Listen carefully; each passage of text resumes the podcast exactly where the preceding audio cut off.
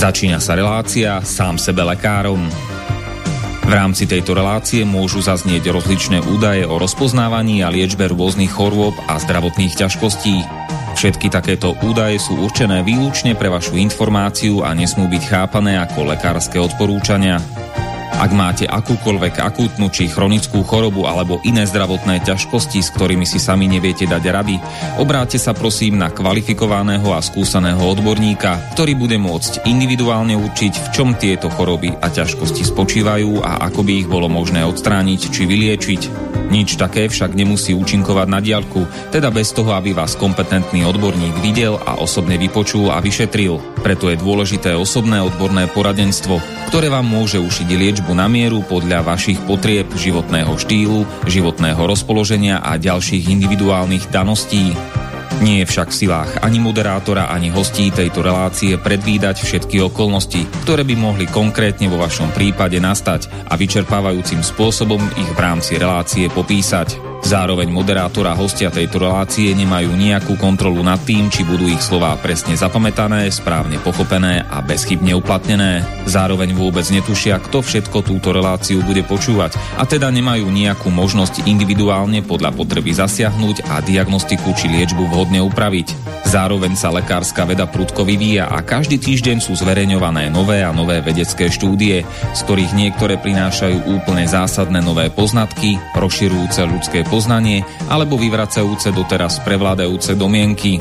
Zároveň je človek tvorom omylným a aj napriek všetkej poctivej, úprimnej a svedomitej snahe o plnosť, pravdivosť a bezchybnosť poskytovaných informácií sa môže pomýliť. Preto to všetko nie je mysliteľné, aby moderátor či hostia relácie Sám sebe lekárom na slobodnom vysielači niesli akúkoľvek hmotnú či nehmotnú zodpovednosť za prípadné škody, ktoré si poslucháči môžu privodiť neúplným zapamätaním, nesprávnym výkladom či nevhodným uplatnením vo svojom živote tých údajov, čo v tejto relácii odznejú. Z toho však vôbec nevyplýva, že by sme si za svojimi slovami nestáli, ale len to, že keď nemáme právo osobným zásahom ovplyvniť diagnostiku či liečbu daného jednotlivca, logicky nesmie byť od nás požadovaná osobná zodpovednosť za to, čo nemôžeme nejako ovplyvniť. Počúvate Slobodný vysielač. Milé poslucháčky, vážení poslucháči, vítajte v relácii Sám sebe lekárom číslo 320. Pokiaľ počúvate našu dnešnú reláciu naživo, tak vám prajem pekný večer v nedeľu 26.6., teda lipňa, júna alebo června roku pána 2022. A všetko dobré k meninám prajeme na Slovensku všetkým Adrianám, Rianám, Stojanom a dnes večer teda už o pár hodín všetkým Ladislavom, Samsonom a Sulamitám. To bude teda 27.6. Pozdravujem do Poproča v okrese Košice okolie. No a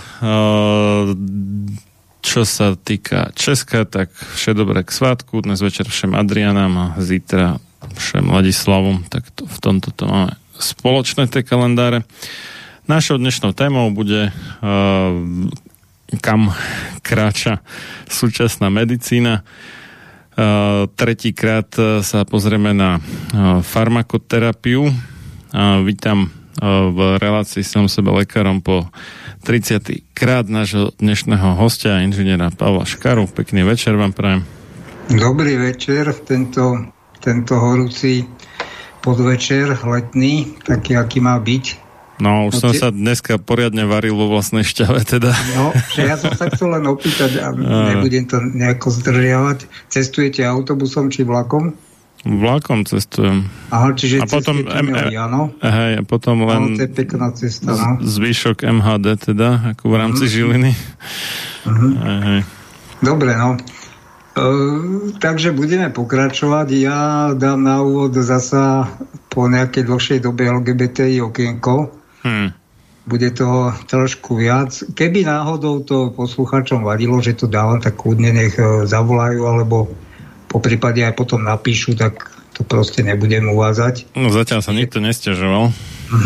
No, dobre, takže opäť sa nám udialo v tejto oblasti toho pomerne dosť, pretože tie tlaky LGBTI aktivistov alebo proste politické tlaky, tie, tak ako to poznáme, to salamovou metodou proste idú ako valec stále. A ako ja teda dostávam tieto maily jednak od organizácie Citizen Go alebo priamo od Antona Chromíka, predsedu Aliancie za rodinu. Takže budem citovať aj z týchto mailov a skutočne je to tak, že týchto ľudí vy prevadíte dverami a oknom vám vlezú o týždeň opäť do izby. Takže 23.5.2002, čiže to nie je ani tak dávno, som dostal od Antona Chromíka mail, budem z toho trošku citovať. Európska únia pripravila smernicu, do ktorej povkladali všetky veci z rodovej ideológie. Teda takto nadpis je Istanbul, je tu zas, odmietime ho spolu. Čiže opäť sa pokúša Európska únia zaviesť nejakú implementáciu tejto LGBTI agendy inými cestami, keď sa to nepodarilo cez Istanbulský protokol. Takže Európska únia pripravila smernicu, do ktorej povkladali všetky veci z rodovej ideológie, ktoré sa im nepodarilo presadiť cez Istanbulský dohovor. Náša pani ministerská spravodlivosti, čiže pani Kolíková, pripravila návrh stanoviska pre vládu, ktorým nadšene súhlasí s návrhom tejto smernice. Takáto smernica by bola v rozpore s našou ústavou. Toto je fakt zaujímavé, ako títo naši politici vôbec nehľadajú. Tá naša slovenská ústava už roky je proste hajzlovým papierom, doslova. Takáto smernica by bola v rozpore s našou ústavou, oddeluje pojem rod od pohlavia, čiže tá naša ústava, kdežto LGBTI aktivisti alebo proste títo politici to miešajú dohromady a z toho vznikajú tie pre nás ozaj nepochopiteľné potom tých 76 pohlaví a takéto nezmysly, čo je úplná debilita, že to musím povedať. Ak ale nebudeme vedieť, kto je žena, nebudeme vedieť chrániť. No a toto je tá súvislosť, že oni teda, keď operovali Istanbulským dohovorom, tak hlavne to malo byť akože na ochranu žien a teraz toto je veľmi, veľmi trefná logická poznámka, ako budeme tie ženy chrániť, keď ich vlastne de facto už nerozoznáme. Áno? Keď muž povie, že je žena, aj? Takže muž sa prehlási za ženu a ten bude tvrdiť, že je od svojej ženy, ja neviem, fyzicky tyraný a tak ďalej. A to je ako, nemusíme to ani rozoberať, tieto nezmysly, aké sú to absurdity. Takže nesúhlasíme so zavádzaním slovných trestných činov z nenávisti. No toto je ďalšia taká, nie že novinka, ale na toto sa stále tlačí z toho Bruselu zaviesť nejaké zákony ohľadne trestných činov z nenávisti. Tušíme už, že aké sú tam úskalia, že opäť tam nebudú presne definované teda nejaké pojmy, čo tá nenávisť znamená a potom sa to dá zneužiť na kadečo, hlavne na likvidáciu politických oponentov. Takže nesúhlasíme so zavádzaním slovných trestných činov z nenávisti, pretože to, čo je nenávisť, nie je definované. Máme skúsenosti, že aj prejavený nesúhlas s touto ideológiou bol označovaný za nenávisť. Nepotrebujeme kriminalizáciu a zásahy do slobody prejavu a slobody náboženstva. Nesúhlasíme s tým, aby sa osobitná ochrana poskytovala podľa toho, do koľkých privilegovaných skupín podľa smernice osoba patrí. Rovnosť a individuálny prístup k obeti znamenajú, že sa posudzuje situácia konkrétnej osoby, nie je príslušnosť k definovanej skupine. Obete majú nárok na rovnakú pomoc individualizovanú podľa skutočnej potreby. No v tomto má samozrejme pán Chromík pravdu, že nestačia tu nejaké nálepky a vyhlásiť sa za člena, ja neviem, troch menšinových skupín a potom sa dožadovať nejakých privilegií. Nesúhlasíme s odstraňovaním rodových stereotypov, pretože nie sú definované a obávame sa zneužitia. Ide o sociálne inžinierstvo. Najmä ak v súčasnosti sa považuje už za stereotyp aj to, že je žena doma s deťmi a venuje sa namiesto kariéry deťom. Nech nesiahajú na naše deti. Nesúhlasíme s tým, aby sa deťom poskytovali podporné služby bez súhlasu rodičov. Takéto nejasné ustanovenia v návrhu smernice by mohli znamenať oddelenie detí od rodičov a nárast štátnej ingerencie do rodiny. Nechceme vôbec pripustiť riziká, ktorých sme svedkami v Norsku. No, týchto relácií a na slobodnom vysielači aj na Infovojne bolo dosť, čo sa týka tých zásahov štátu do rodinných záležitostí a práv rodičov ohľadne detí a potom všelijaké tie sociálne inštitúcie odnímali rodičom deti na základe úplne vyfabulovaných nejakých obvinení a tak ďalej. Spochybňovanie práva rodičov vidieť aj potenciálne nebezpečnú elektronickú komunikáciu detí by mohla znamenať odstránenie poslednej bariéry pre sexuálnych predátorov a viedla by k zvýšeniu ohrozenia našich najmenších. No, čiže vidíme, do akých absurdností ide Európska únia, čiže úplne dať deťom voľnú ruku a dá sa povedať mať zo strany týchto aktivít, samozrejme podporovaných štátom, aby tie deti boli v maximálnej miere ovplyvňované ideológiou a doslova ohlúpované a psychicky devastované a aby vlastne potom ich spackali, alebo jak to mám povedať, na vlastný obraz a aby teda tie deti alebo ďalšie generácie poslúchali aj to, čo sa im ďalej predloží v nejakých ďalších ideológiách, ktoré možno ešte ani netušíme, aké majú vymyslené. No, je to ako z môjho pohľadu veľmi šialené toto, čo sa deje v tej covidovej hysterii a teraz zasa popri tej vojne na Ukrajine a zdražovanie benzínu, pohonných hmôt a celkovo inflácii sa tieto veci nejako nedostanú vo veľkej miere k ľuďom, ale bohužiaľ títo globalisti proste majú tie válce rozbehnuté na rôznych frontoch a pokračujú v tých svojich činnostiach súbežne a jednoducho nedajú normálnym ľuďom ani čas na oddych. Skutočne obdivujem pána Chromíka, že teda stále to sleduje a vyvíja tie aktivity. Mne tieto maily chodia teda vždycky, však aj vám som posielal, takže viete asi, o čo sa jedná. A jednoducho je to neustály tlak v duchu tej salámovej metódy. No, toto vlastne bolo v máji, to bola jednoducho petícia, samozrejme, ktorú som podpísal, čiže odmietame zasa nejaké tieto nové smernice Európskej únie. Pozrieme sa teraz na ministerstvo zdravotníctva, na pána Lengvarského, ktorý hoci je nominantom Olano a teda ľudia sa domnievali, alebo teda tuším Hegerov tam nejako podstrčil, ktorý... Nie, myslím, že Lengvarského podstrčil tento Naď, nie Heger.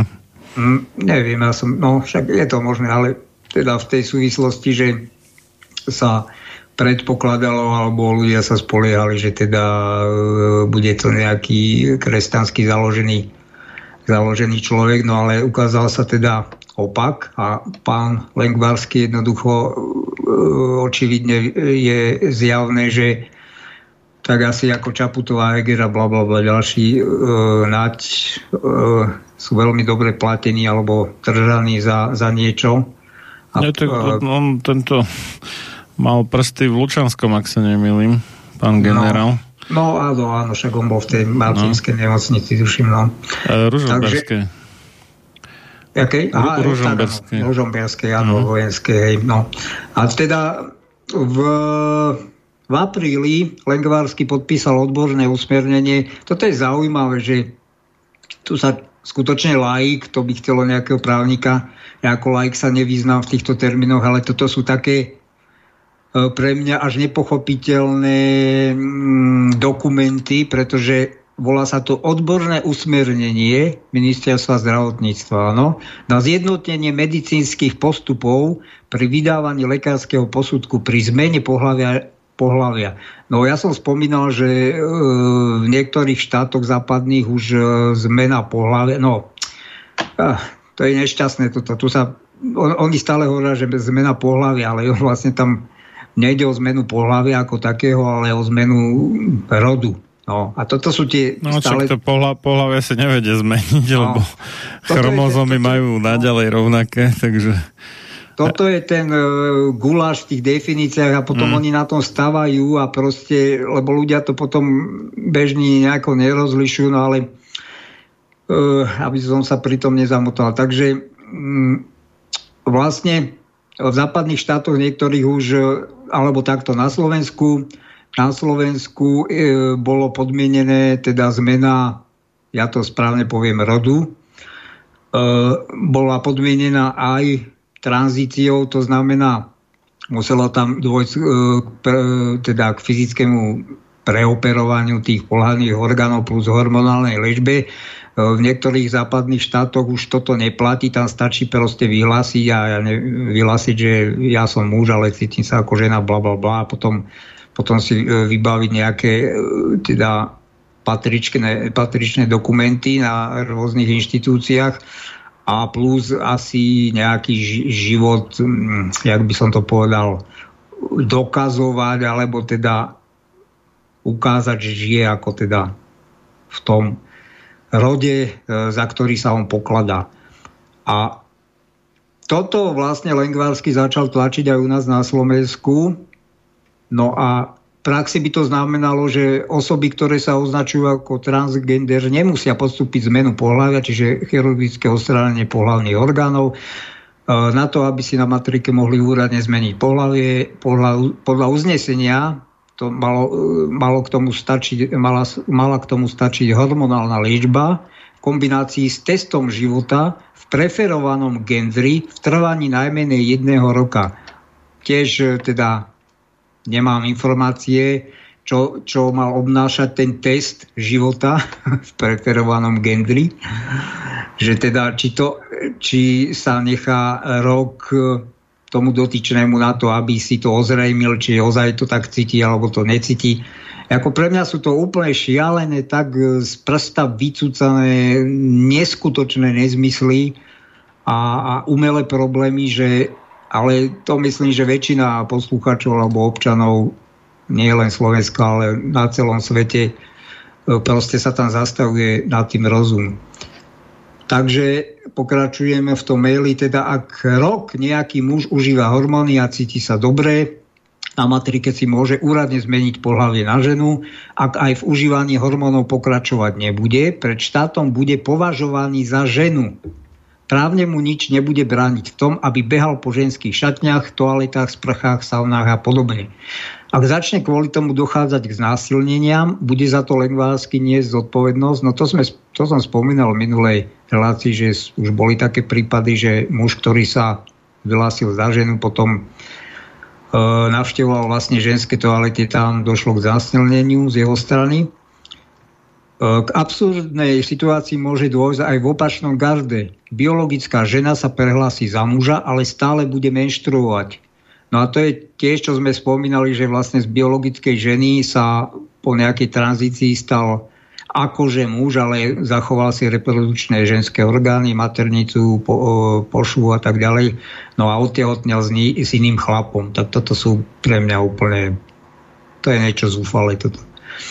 Alebo aj otehotne a bude navštevovať gynekologickú ambulanciu. Najnovšie teda aj muži môžu byť tehotní a rodiť deti. A rovnako sa môže stať, že bude narastať počet detí s gender dysfóriou. No to sa už stalo, to sme spomínali, že ten nárast napríklad v Austrálii tam bol až tam je tuším 450%, čo je vlastne úplne nesúhlasí so žiadnymi prírodnými zákonmi. Čiže je to čiste vyprodukovaný, je to produkt tejto ideológie.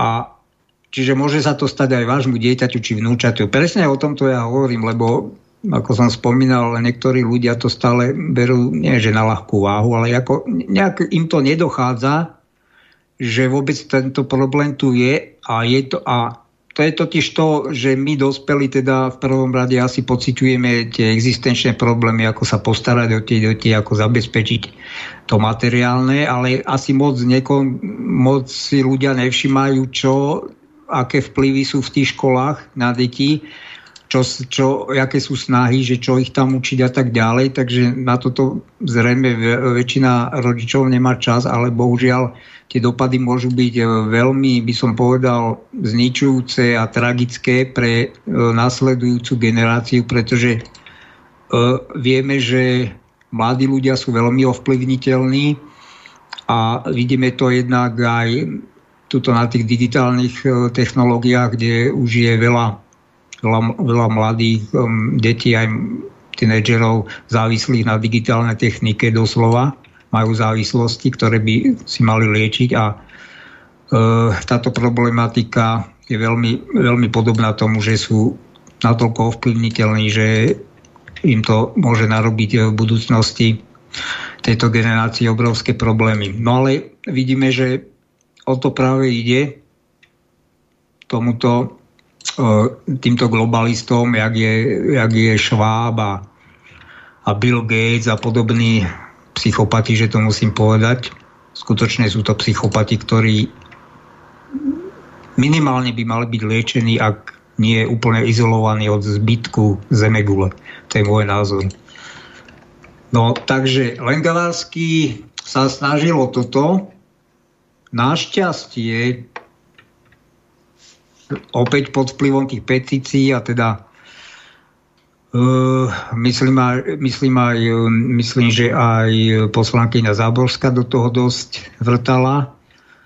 Takže verejný tlak pomohol, len netešme sa, to ešte sa dostaneme k tomu. Takže 11. mája vydal minister pokyn na pozastavenie účinnosti gender usmernenia, platnosť dokumentu, a tuto je ten háčik, platnosť dokumentu bude pozastavená dovtedy, kým sa nevydá štandardný diagnosticko-terapeutický postup. Čiže tam sa očakáva, že v najbližšom vydaní vestníka ministerstva zdravotníctva bude zverejnené oznámenie o pozastavení Ale očakáva sa, že teda ministerstvo zdravotníctva zapracuje opäť na tom, aby vypracovali nejaký nový štandardný diagnosticko-terapeutický postup, ktorým by opäť odobrili tieto snahy Lengvarského alebo teda globalistov. Tamto podpísalo tú petíciu 14 057 ľudí, takže na základe tohoto Lengvarský stiahol, ale ukážeme si o malú chvíľku, že proste vyhodíte ich dverami a oknom sa vrátia.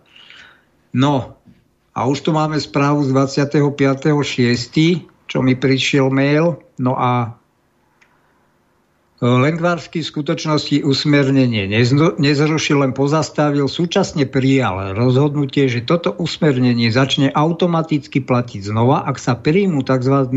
Štandardné postupy, to, čo som spomínal, čiže postupy hovoriace o tom, ako majú lekári postupovať pri liečbe transsexualizmu. Čiže ak sa vydajú štandardné postupy, že pri liečbe liečba, vidíte, toto máme opäť také zmetenie pojmov, pretože oni vlastne ani nejakú liečbu transsexualizmu neplánujú, ale podľa mňa majú v pláne ten transsexualizmus nejako úplne zlegalizovať aj so všetkými súvisiacimi nejakými právnymi normami, to znamená právo adoptovať si dieťa napríklad homosexuálnym párom a tak ďalej.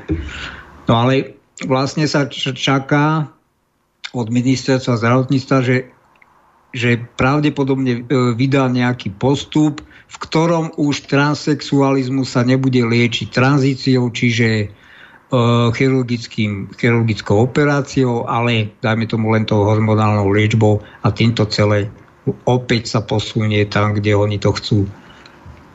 No a tu je poznámka, že v poslednom čase minister veľmi tlačil na to, aby sa tieto postupy čím skôr vypracovali najlepšie začiatkom prázdnin. Takže toto je situácia na Slovensku ohľadne tranzícií a rodových osôb. Ináč som zabudol, hlasitosť máme dobrú, či? No, u mňa dobré, no. Dobre. Hej. No a pozrime sa teraz trošku do zahraničia, napríklad do Nemecka. Toto je článok z 3.6., čiže nie nejaký starý. 3.6.2022. Skupina nemeckých vedcov analyzovala obsah vysielaní nemeckých verejnoprávnych médií a nyní je vyzývají, aby pravdivie prezentovala biologická fakta a vedecké poznatky. Podľa správy 7 vedcov by mělo byť okamžite zastaveno neobjektívne spravodajství, posunovanie významu pojmu a zámiera termínu, ktoré sa praktikujú v nemeckých verejnoprávnych médiách. To je zatiaľ tak všeobecne povedané a uvidíme, že o aké teda neobjektívne spravodajstvo ide.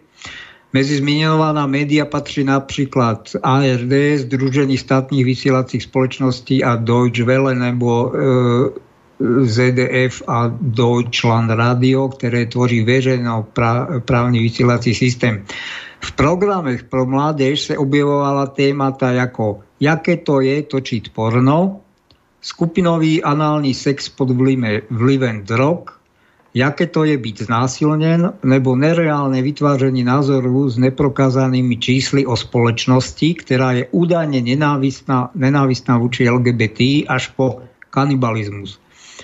Čiže to je to posúvanie, tuším, jak sa to volá? Toto Overtonovo okno. Overton, áno, to je to posúvanie, že teda úplne inštiktívne vieme, že kanibalizmus je úplne niečo nepriateľné, ale keď to začnete postupne nejako tomu ľuďom posúvať a že za určitých podmienok a neviem a blablabla, až nakoniec ten kanibalizmus sa určí za nejakú normu.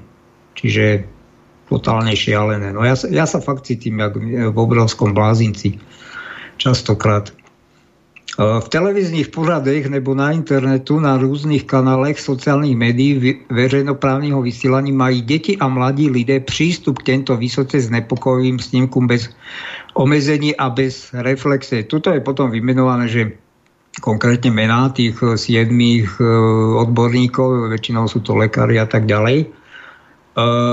Novinárske žánry sú zneužívaní tým, že ve všech dílech vysielajú pouze jeden názor. Tak to poznáme prakticky na celej zemi, po celom svete. Pro mladé diváky je výsledkem zcela skreslená reprezentace reality, kdy sa malá ideologická menšina zdá byť všudy prítomná. Toto je skutočne pravda. Proste otvoríte noviny, otvoríte internet, zapnete televízor, tak máte stále určité témy, ktoré sú v určitom období preferované a tlačené až do nemoty. Na problematiku trans sa upozorňuje prostredníctvom verejnoprávneho vysielania, což vedlo k tomu, že počet detí a dospievajúcich léčených pro pohlavní dysforii, čiže to je vlastne tá porucha, kedy sú dospievajúci neistí, že akú majú tú rodovú identitu, sa za menej než 10 let zvýšil 25 krát. Čo hovorím je úplne proti prírode. To nie je prírodzený vývoj, ale umelo vytvorený. Signatáři výzvy uvádejí, že ako vedci již dlouho pozorujú, jak verejnoprávne vysielanie prejíma reprezentace queer, transgenderovej ideológie a popiera pritom vedecká fakta. K výzve sa dosť pripojilo celkem 120 ďalších vedcov, lekárov, psychológov, pedagógov a zástupcov ďalších profesí z celého Nemecka. Túto iniciatívu podporuje také skupina na a toto je zaujímavé. Túto iniciatívu podporuje také skupina na podporu geju a leseb LGB Alliance. Čiže tu skutočne už to sa to vyvíja tak, že skutoční homosexuálni a lesbičky sa dištancujú od tejto LGBTI agendy, že tam sa to tlačí už len cez tých transrodovo odchylných ľudí táto agenda. Však vieme to z tých ako známych osobností, jak je Navrátilová alebo ďalší, ktorí vlastne sú buď homosexuáli, lesbičky a postavili si proti agende a boli doslova zvalcovaní týmito aktivistami. A teraz sa pozrime, že ako sa LGBTI agenda premieta alebo začína pretláčať, a toto ozaj začína byť dosť nebezpečné, do biznisu a ekonomiky. Nadpis článku zo 14.6. je: ratingové agentúry tlačí firmy, aby aktívne podporovali lesbické a homosexuálne programy. Takže najväčší česká pološtátna energetická firma ČEZ se připojila k takzvanému programu diverzity a přihlásila se k aktivní podpoře témat týkajících se homosexuálů, lesbiček a transgenderů, a to i na celospoločenské úrovni. Jak vyplývá z odpovědí manažera komunikace ČEZu, tento krok pomůže společnosti zvýšit hodnocení u ratingových agentúr a tím získat větší důvěru investorů a půjčky od bank. Čiže už firmy budú hodnotené nie podľa ekonomických alebo ekonomike súvisiacich ukazovateľov, ale podľa ideologických. Čiže toto je úplne, ja neviem, to ani za komunizmu tu nebolo takéto čosi. Aspoň sa mi to nezdá. No a hovorí sa o tzv. ESG, což je skratka anglických slov environmental, social a teda governance, čiže životní prostredí, sociálne prostredí a řízení spoločnosti. Čiže toto všetko sa zohľadňuje pri hodnotení ratingovými agentúrami, ktoré hodnotia firmy. Čiže ako sa stavajú k životnému prostrediu, sociálnemu prostrediu a riadeniu spoločnosti. Čiže čisto ideologická záležitosť. Ešte to životné prostredie by sa dalo, aj to sociálne prostredie do určitej miery. No a čiže to životné prostredie zahrnuje hľadiska, jak firma chráni životné prostredie, zda hospodárne pracuje s prírodnými zdroji, s vodou nebo energií, jak znižuje odpady a emise. No tak tu sme u tom, dajme tomu CO2, pravda? Čiže sociálnym prostredí posudzuje, aký má firma prístup k zamestnancom, zákazníkom, dodavateľom a komunitám. A už sme tu komunitám, ve ktorých podniká. Čiže komunitám, čiže aj tým menšinovým, takže už sme pri tej ideológii. No a řízení spoločnosti má hodnotiť kvalitu provozu a řízení spoločnosti, jej vnitřní procesy a ich kontrolu, ochranu práv zainteresovaných skupín a komplexný pravdivý reporting.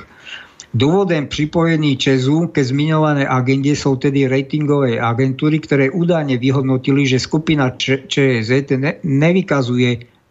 A teraz počúvajme. Čiže ratingová agentúra skonštatovala, že ČEZ nevykazuje žiadne aktivity na podporu homosexuálu a lesbiček a dali kvôli tomu horšie hodnocení. Přestože nemá toto hodnocení nič spoločného s energetikou ani schopnosti spoločnosti splácať finančné závazky, zníženie ratingu reálne spôsobí, že banky už nemusí ČEZu púčiť peníze nebo púčiť za menej výhodných podmienok. Čiže už sa dostávame k tým sociálnym kreditom, áno? Čiže máte nejaké hodnotenie, to nepôjde len o fyzické osoby, ale vidíme aj o právnické osoby, čiže o podnikateľov, o firmy, aj o veľké firmy a hlavne tie veľké firmy, ktoré budú mať peniaze, lebo bežný živnostník, ja neviem, ktorý je sám alebo zamestnáva 5 ľudí, tak si asi nebude môcť dovoliť nejakú, ja neviem, nejaké aktivity alebo financovať ešte program v rámci svojej malej firmičky na podporu LGBT menšín. Takže tu sa jedná hlavne o tieto veľké firmy, ktoré opäť budú takto tlačené presadzovať túto agendu verejne. Samozrejme, to pôjde do reklam, to je do všetkých tých letákov, keď vám príde faktúra, tak k tomu máte nejaké letáky, bla, bla, bla. Tamto všetko bude uvádzané, ako mňa aj v poslednej dobe, tuším od SSE, tam už nejaká zelená agenda, to len tak rýchlo spomeniem. To fakt bolo úsmevné, lebo mi volala nejaká pani a obvykle, ja teda vystupujem dosť slušne, aj keď viem, že už pôjde o nejakú blbosť, ale v poslednej dobe si to aj vypočujem, keď mám čas. No a ono to bolo zaujímavé, ten priebeh tej debaty, lebo spočiatku mi to bolo také, že akože zo mňa vyťahuje nejaké osobné údaje, takže mi to bolo dosť také divné, ale takto. No a ona začala s tou agendou, že teda mala to také naučené asi ako Čaputová, proste keď číta, tak že celá planeta bla bla bla a musíme ju chrániť. No a že či sa nechcem zapojiť do, a teraz neviem ako, tuším zelený, to je jedno, neviem ako to oni nazvali. Aha, už viem. Tuším, že CO2 stopka, alebo tak. Uhlíková stopka, áno, tak. Uhlíková stopka. No to aj mne ponúkali tiež SPP, no, ale som im povedal, že ďakujem, ale že informácie o ekológii mám dosť. No a toto chcem povedať, že jednak ten telefón, ja sa fakt niekedy zabávam, ja chcem to tu rozpitovať, ako zdržala s tým, ale to akože práca týchto ľudí a proste tak, jak to majú naučené, to je niečo zúfale z môjho pohľadu, to za prvé. To je tak primitívne a tak školácké. No ale dobre, takže ten rozhovor sa prebiehal asi tým štýlom a ja hovorím, no počúvate pani, ja celý život jazdím na bicykli, nikdy som nemal auto, ani nemám, ani ho nebudem mať. A povedzte mi, ako ja môžem prispieť ešte k znižovaniu akože nejakej uhlíkovej stopy napríklad. Moja spotreba, ja neviem, mesačná plynu, ja varím veľmi málo a teda, hej. Pritom, viete, zaujímavé je, že pritom už som aj vlastník rodinného domu, kde teda sa kúri plynom, ale to si pani zjavne nenašla. Čiže tam mohla aspoň udreť na nejakú strunu. No ale čo z nej vyliezlo teda, že oni budú podporovať tú stopku, a takým spôsobom, že oni budú vysádzať stromy a ja keď to chcem podporiť, tak sa môžem do toho zapojiť a vlastne budem platiť nejaké peniaze, áno. No tak ja som si povedal, tak ja mám podporovať akože ľudí, nejakého Schwaba, týchto ďalších nenažiatých, ktorí vlastne my sa im budeme zbierať na to, aby oni ďalej mohli lietať na tých lietadlách. Hej? A toto sa bude SPP alebo SSE tváriť, že zachráňujú planetu. No takže pani som sa poďakoval. No a to, vlastne na tomto chcem ukázať, že vlastne tieto veľké firmy pomaly nabiehajú na túto ideológiu, na túto agendu. No a určite sa aj nejakí ľudia toho chytia. To nepochybujem. Takže asi takto. No a poďme náspäť k tomu ČEZu. Takže zaujímavé, ČEZ sa již v roce 2014 pripojilo k Európskej charte diverzity, čímž dal najevo, že netoleruje žiadnu formu diskriminácie a ke všem zamestnancom pristupuje spravedlivé. Čiže doslova sa to už očakáva od týchto firiem, aby takéto nejaké svoje a podpisovali nejaké charty, bla, bla, bla. Však pre bežného občana je to taký guláš, by som povedal, a proste všelijaké mimovládky a tak ďalej a každá rype do nejakej inej problematiky, pretože takto to majú nastavené, aby na každom fronte tlačili ten valec. No a Zaujímavé, že to však ratingovým agentúram nepostačuje a údajne tedy tlačí na ČEZ, aby v tejto oblasti vykazoval aktivitu. Skupina ČEZ podepsala memorandum iniciatívy Pride Business Forum, v nemž sa zaväzuje zavádiť princípy LGBT+, teraz už máme označenie plus, lebo tam, ja som už videl také označenie, tam bolo ešte, ja neviem, 3 ďalšie písmená a tak ďalej. Takže už sa im to rozširuje, tak neviem, kde sa to zastaví. To bude asi podobné, jak s tými covidovými mutáciami. Takže zavazuje sa zavádzať princípy LGBT plus diverzity a zároveň vytvárať přátelské a otevřené pracovní prostredí pro všechny bez ohľadu na sexuálnu orientáciu a genderové identity. Ale ja sa spýtam, a kde tu máme nejaké menšiny? Poviem príklad. Ja neviem, cukrovkárov, alebo dystrofikov, alebo kohokoľvek, áno? Alebo nevidomých. Ako proste tieto skupiny tu proste prestali existovať. Jednoducho tu máme len homosexuál, už ani pomaly to nie, už ani tí homosexuáli sa tu nejako nezlá, proste transgender osoby, ktorých je, ja som to v tej, neviem, nie minulej, ale predtým zle povedal. Skutočných transgenderových osôb je prirodzene v populácii sa ráta na promile, na nejaké promile. Tam nejde ani o percenta. Takže asi tak tým menšinám. No a teraz medzi najvýznamnejšie ratingové agentúry patrí Moody's, Standard & Poor nebo Fitch. Metodiku provadenia ratingového hodnocení jednotlivých agentúr lze nájsť na ich webových stránkach. Tieto ratingové agentúry vydávajú svá hodnocení zemí, bank a spoločností a investori tak díky jej hodnocení proklepnú jej schopnosť plniť finančné závazky. Firmy s najväčším ratingom agentúr budú mať od bank na púčky najnižší úrokové sadzby.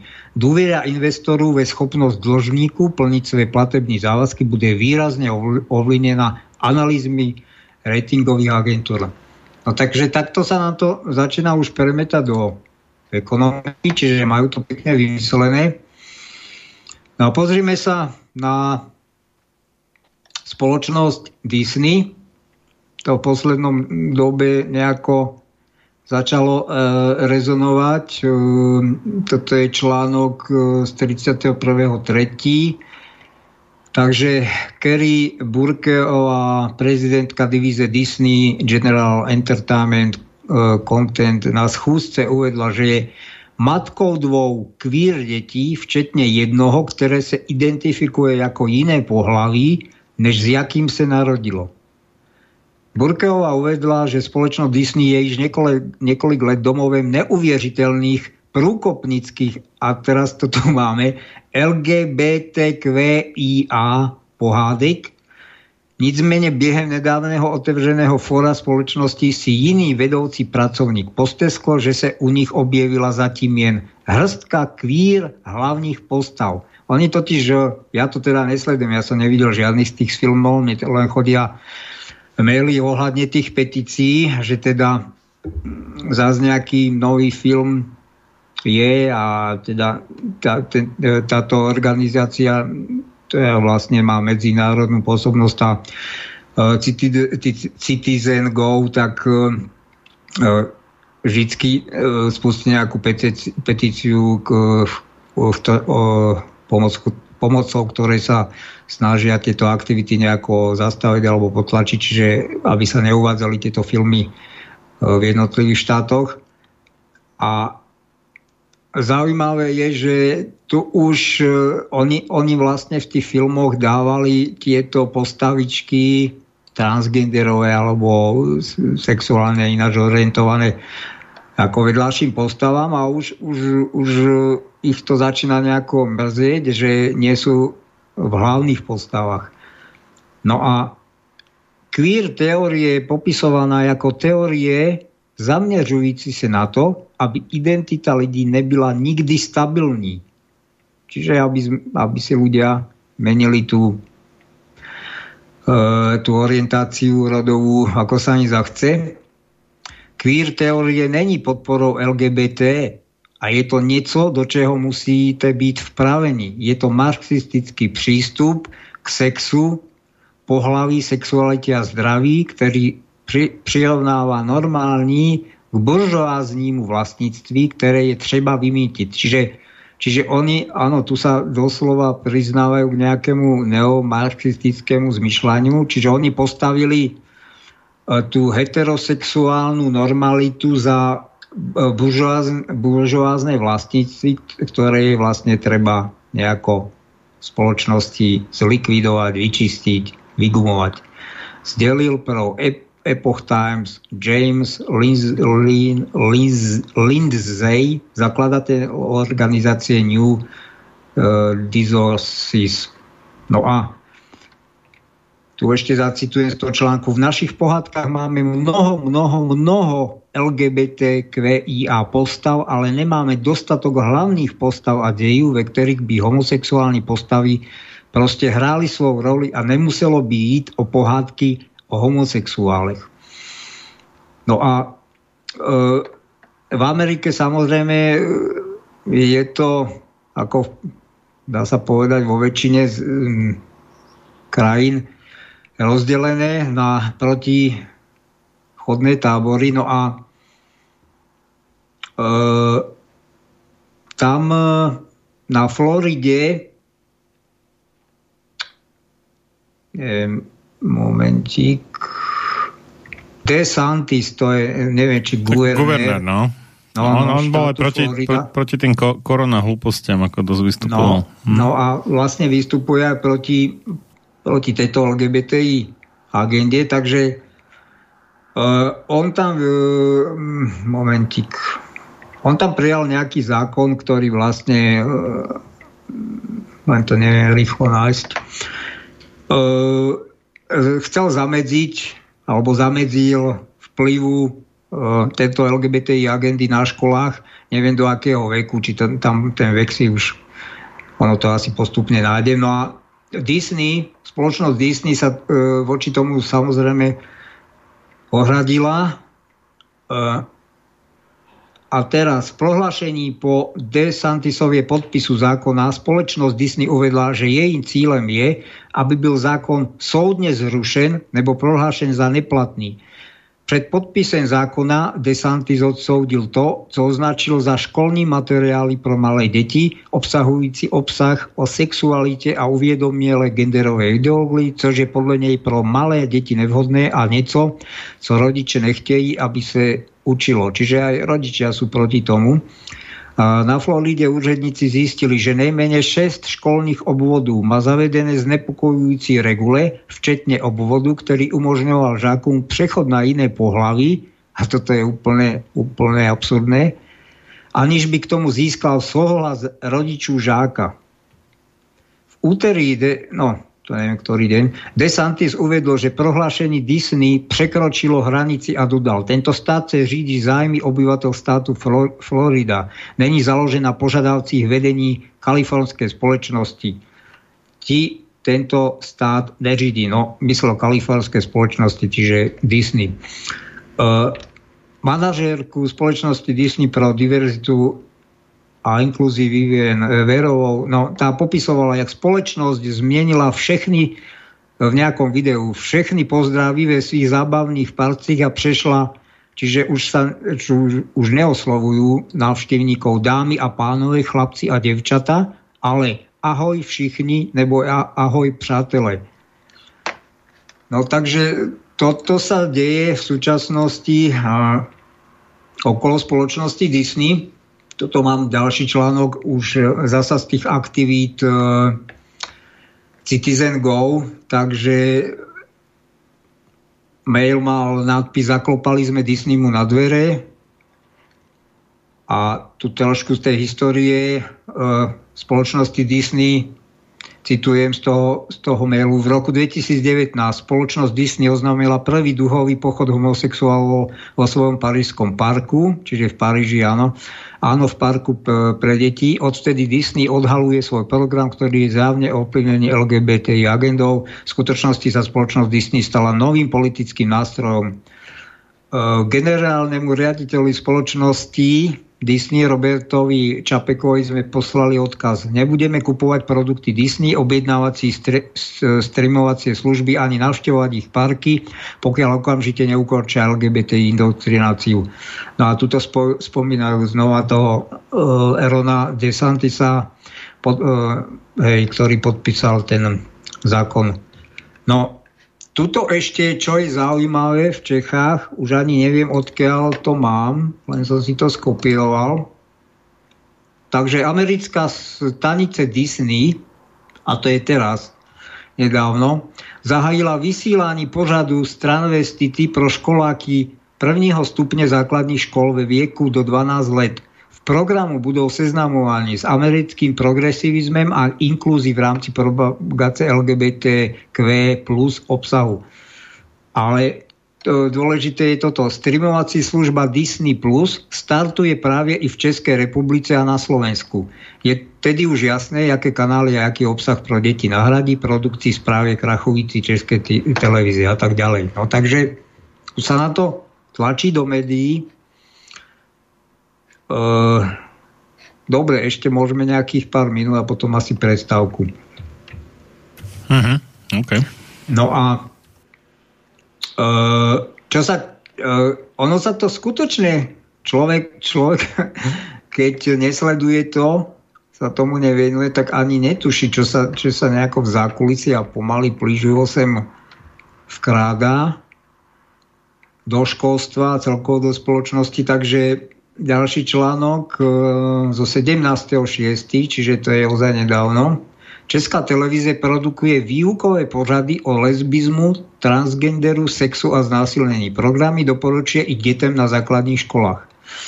Ve své skúsenosti čtenáčka z Prahy uvedla, že jej syn byl na 2. stupni Českej základní školy, čiže to znamená od 6. ročníka, aspoň teda na Slovensku to tak je, vyučován v hodinách tzv. Výchovy ke zdraví, o homosexualite a problematice stejnopohlavního manželství. Dětem v jeho tříde paní učitelka údajne promítala pořad České televize, v němž vystupují dvě lesbické ženy toužící po manželství. My sme sa na žádosť čtenášek zamierili na výukový program EDU na Českej verejnoprávnej televízii. A teraz v tom článku popisujú, čo vlastne na tej webovej stránke všetko našli.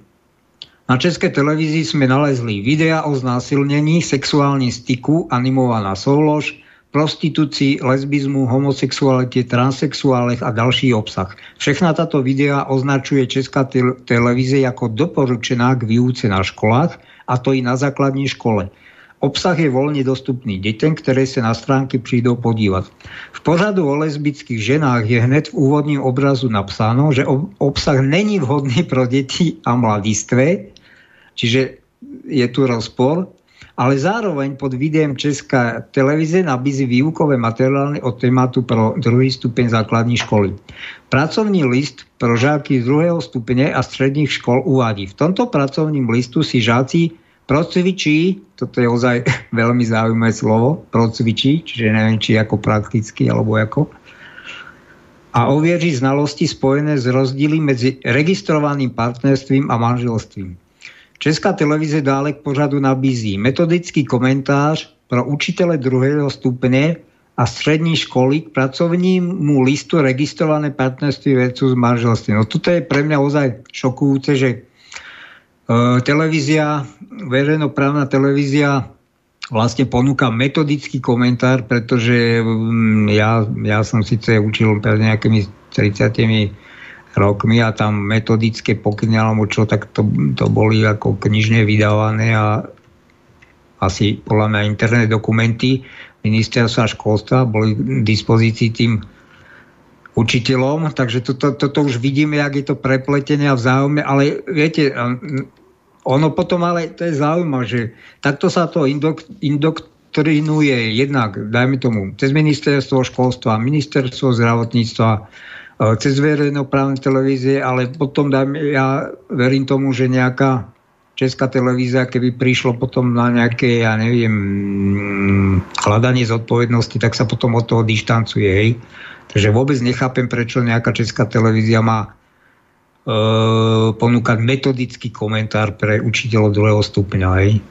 No, to je úplne záhada pre mňa po legislatívnej stránke. No a pokračujem v citácii. Zde minimálne postupuje Česká televíze zmatenie, nebo ako cieľovú skupinu výukových materiálov uvádí deti z druhého stupňa základnej školy, což sú deti ani ne ešte mladistve a zároveň v úvodu pořadu varuje, že není vhodný pro deti a mladistve. Ďalej teda hľadali alebo dali do vyhľadávania heslo queer, čiže na tej stránke Českej televízie, nalezneme řadu výukových pořadů v rámci, a toto je adresa tej stránky, čiže edu.ceskatelevize.cz, edu ako education, čiže vzdelávanie. Na tému alternatívny průvodce současným queer svietem. Zde Česká televíze nabízí programy ako Byť sám sebou, Narozen ve špatném tele, v němž představuje dívku, která se necítí být ani ženou, ani mužem. Pořad České televize předestírá otázku, zda je skutečně dostačující rozdělovat lidské bytosti pouze na muže a ženy a jako řešení nabízí název Gender Fluid. Tyto pořady nabízí Česká televize v sekci Edu jako téma Člověk ve společnosti, kde nalezneme ďalší výuková videa ako Prostituce, podtitul Živí mne moje telo, ďalej Byla sem znásilnená, ďalej Příběhy transsexuálu, podtitul Život v jiném tele, ďalší titul Historie třetího pohlaví, ďalší titul Hviezdy české travesty show, nebo animovaný film o sexu či sexuálny mýty v 21. století. No toto je fakt ako sexuálne, ak tu niekto teda sexuálne mýty šíri, tak sú to práve títo aktivisti. Všechna táto videá sú označené ako vhodná pro druhý stupeň základných škôl. Videá sa nahodile pohybujú medzi vzdelávacími pořady o etice a etikete, histórii nebo zvládaní šikany na školách. Vše dostupné detem. No takže takto nám to vyzerá v Čechách, tak asi dáme tú predstavku, že? Áno, áno, však už máme skoro hodinu za sebou. Jaj, áno, áno. To bolo také dosť dlhý úvod, tak ja tu mám ešte pár vecí, s ktorými sa mi už nechce drať jazyk, tak som si ich nahovoril, takže najprv teda tie zvučky a potom nejaké dve skladby si pustíme. Ako ostatné relácie Slobodného vysielača, ani táto by nemohla vzniknúť a byť odvysielaná bez finančnej podpory vás, teda poslucháčov, a to finančnej podpory či už Slobodného vysielača ako takého, alebo zvlášť mňa ako moderátora, keďže mňa Slobodný vysielač za tvorbu týchto relácií neplatí, iba mi prepláca cestovné zo Žiliny do štúdií v Banskej Bystrici či Bratislave a späť. Ak chcete prispieť, potrebné údaje nájdete na stránkach www.slobodnyvysielac.sk, respektíve www.slobodavodsklani.sk. Ešte jeden oznam od môjho mnohonásobného hostia, inžiniera Pavla Škaru, ktorý ako svoj koniček vystrihuje z relácií na Slobodnom vysielači a Infovojne zaujímavé pasáže a po nazbieraní okolo 3000 takýchto výstrižkov ich postupne začal zverejňovať na adrese www.odysee.com/@ veľkými písmenami sv+iv. Ešte raz www.o ako Oskar, d ako Denisa, y, s ako Stanislav, e ako Emil a ešte raz e ako Emil .com/@ veľké S ako slobodný, V ako vysielač, znamenko plus, veľké I ako info, V ako vojna, www.odise.com/sv+iv/. Sú tam výstrižky k zdravotníckým, ale aj iným témam. No zahyň, studom večným zahyň, podlá duša, čo o slobodu dobrý ľud môj mi pokúša. Lež večná meno toho nech ovenčí sláva, kto seba v obeť svetu za svoj národ dáva. A ty morho, hoj morho, detvo môjho rodu, kto kradmou rukou siahne na tvoju slobodu. A čo i tam dušu dáš v tom boji divokom, mor ty len a voľne byť, ako byť otrokom. Samo Chalupka. Počúvate Slobodný vysielač.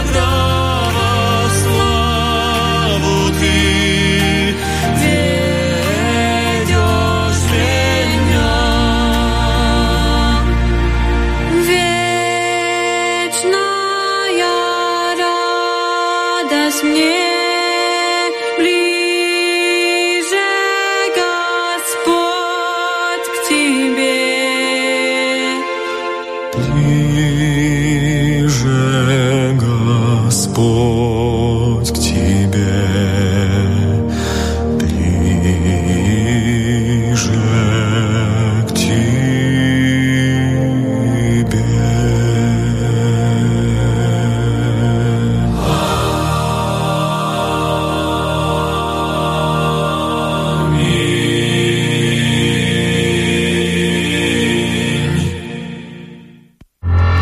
Túto reláciu počúvate vďaka vašim dobrovoľným príspevkom.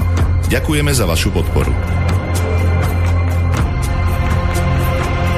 Počúvate Slobodný vysielač.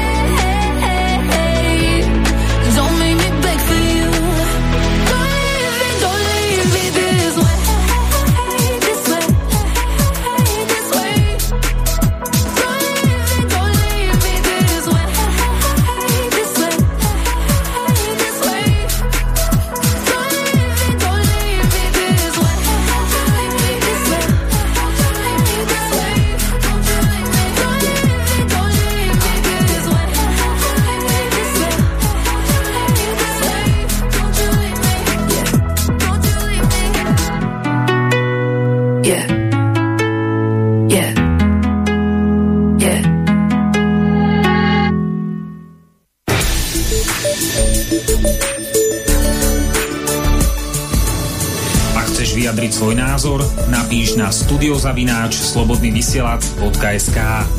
Slobodný vysielač, váš rodinný spoločník.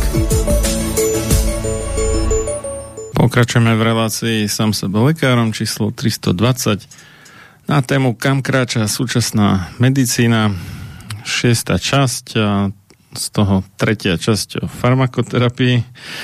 Po hodinovom úvode na tému čo nové v LGBTIQ, neviem čo, plus plus, tak sa snáď už dostaneme k téme s našim dnešným hostom, inžinierom Pavlom Škarom, a moje meno je Marián Filo z Banskobystrického štúdia spoza Mixu, takže keď nám budete chcieť zavolať, tak môžete na Banskobystrický telefon 048 381 0101. Tak, neviem, kde sme to už skončili naposledy, pri farmakoterapii. Počujem sa, ozviem. Tak ja vypnem si svoj mikrofón a nebudete sa počuť. Dobre. Takže kde sme skončili? Kde sme skončili? Aha, už viem. Ja som vlastne tú farmakoterapiu nejako ukazoval hlavne cez psychiatriu a psychiatrické diagnózy a celkom takou dobrou diagnózou, na ktorej sa dala ukázať jednak aj nepochopenie celej tej problematiky týchto obetí, ktoré následne teda trpia posttraumatickou stresovou poruchou, čiže nepochopením celej tej anamnézy tých ľudí a potom následne nesprávnou diagnostikou a nesprávnou terapiou, tak a s tým súvisí samozrejme aj tá medikamentozná liečba. Tam niekde sme skončili. Ja by som sa predsa len vrátil nie vôbec z nejakého dôvodu, že by ja som s tým mal nejaký osobný problém, ale k mailu pána doktora Kurica, a to z viacerých dôvodov, lebo mi to nahráva na určitý komentár, ktorý chcem vysloviť a ktorý bude taký všeobecnejší. Takže áno, jednoducho mal tam pravdu, samozrejme v tom, aby som vysvetlil, ako vznikol to nepresné označenie, že som povedal, že, lebo totiž to takto. Samotná WHO rozdeľuje analgetika do troch skupín prvého, druhého a tretieho rádu, a to podľa vlastnej intenzity bolesti. Dá sa povedať, že aj podľa trvania, že sa tam zohľadňuje potom aj chronickosť. Čiže podľa toho sa vyberajú tie analgetika, alebo lekár vyberie to vhodné analgetikum. No a ja keď som tam komentoval, lebo do prvej skupiny, do skupiny prvého radu analgetik patria vlastne neopioidné analgetika, ktoré sú založené na iných účinných látkach, ako na opiatoch. A v tej druhej a tretej skupine sú vlastne analgetika založené na opiatoch. No a ja som to tak trošku nešťastne tam povedal, že druhá skupina sú opiaty a potom tretej skupine morfíny. Samozrejme, morfíny patria medzi opiaty. Ale tým vlastne som mal v hlave, a dodneska si to pamätám, to je zaujímavé, že ten myšlenkový pochod, že jednoducho v tej druhej skupine sú také známe, ako je Tramadol, Doreta. Doreta je vlastne kombinácia Tramalu a tuším Paracetamolu. No a potom v tej tretej skupine sú už tie silnejšie opiaty. No. Takže nevadí. Ide mi však o niečo iné v tomto mojom komentári, že jednoducho treba trošku si všímať, že v akom kontexte som to celé myslel, a za tým si stojím. Ja som to povedal v takom kontexte, že súčasná medicína, a to nie je súčasná, takto, aby zase to nevyznelo ako nepochopenie. Jednoducho, čo sa týka tej návykovosti a vedľajších účinkov, skutočne sú tam veľmi, aj keď máme obrovské množstvo tých liekov a rôznych, tak bohužiaľ sa tam potýkajú pacienti s tými vedľajšími účinkami. Ja ich tu za chvíľku aj spomeniem. A toto som mal práve na mysli. A pritom, aby zase pán doktor to nevidel nejako akože jednostranne z mojej strany. Ja práve, že nie som nejakým vyznávačom len prírodných, alebo čo. Ja beriem všetko, čo človeku pomôže, hej. A pokiaľ to nemá ozaj nejaké vedľajšie účinky závažné, takže takto sa dívam na veci. A ani z tých prírodných, však v podstate opiaty sú založené, áno, on dobre poznamenal, že sú opiaty a opioidy. Pritom to vôbec nie je akože dôležité, tak to pre mňa ako pacienta, aby sme sa pochopili. Ja ako pacient beriem výsledky celého toho systému a dajme tomu tej terapie, a pre mňa ani to, čo tam spomínal, princíp, akože na akom tie lieky fungujú, agonisti, antagonisti, blablabla.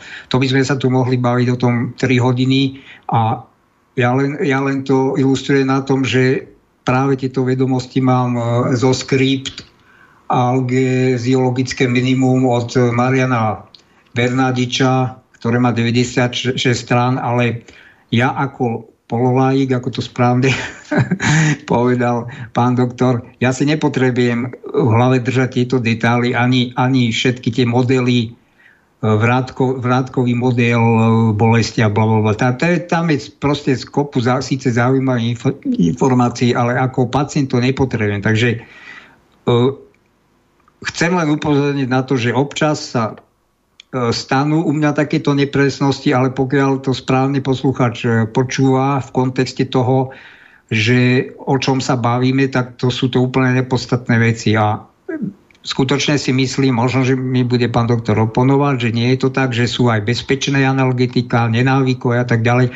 A tuto zase ja môžem oponovať, že zo zdrojov, samozrejme ja nie som ani lekár, ani anesteziológ ako on, takže on to má toto zvládnuté, zvlášť z jeho strany preto, lebo sa čiste zaoberá týmito záležitostami, ako sú jednak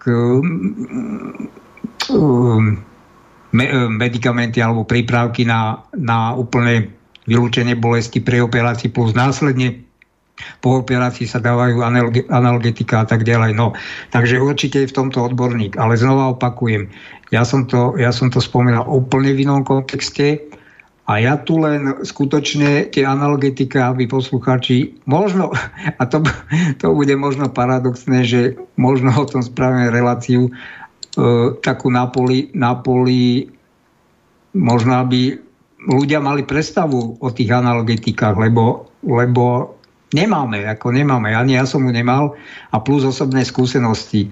A bude to asi paradoxné, že zasa ten pololaik tu chce dávať takéto informácie, ale skutočne do tej prvej skupiny opioidné analgetika, tam spatria tie nesteroidné protizapalové lieky a teraz počúvame, ich využitie limituje množstvo nežiaducich účinkov, nefrotoxicita, hepatotoxicita, čiže negatívne vplyvy na pečeň, poruchy hemokoagulácie, gastropatie až gastroduodenálne ulcerácie, ale tiež bolesti hlavy, stavy zmetenosti, edémy a urtika. Nežiaduce účinky sa častejšie a závažnejšie pri chronickej aplikácii sú teda. Pri chronickej aplikácii. Tam sa skutočne nedoporučuje tieto pri chronických bolestiach dávať analgetika toho prvého rádu a pri dlhodobo pôsobacích liekoch tejto skupiny. No. A tam patria, no hlavne ibuprofen a všetky tie ďalšie odvodeniny, brufen, ibuprofen, nurofen, potom kyselina acetylosalicylova, acylpirín, anopirín, paracetamol a tak ďalej. Nebudem, to by sme už zachádzali zbytočne ďaleko, ale a do tej druhého rádu a tretieho rádu analgetík, tam už patria tie opioidy. No a ide tu o toto, že zasa tie nežiaduce momentík, nežiaduce účinky a o tom vlastne, ja som to nezozviedol, ja som to skutočne len jednou vetou takto odbavil, lebo to nebolo ani nejako dôležité v tej debate, ale obstipácia a sedácia, to znamená utlmenie, áno, takže ja tu poznám jednu vec skutočne a zopakujem to ešte tretíkrát, nie len pre pána doktora, všeobecne asi pre lekárov, aby si vstúpili do svedomia.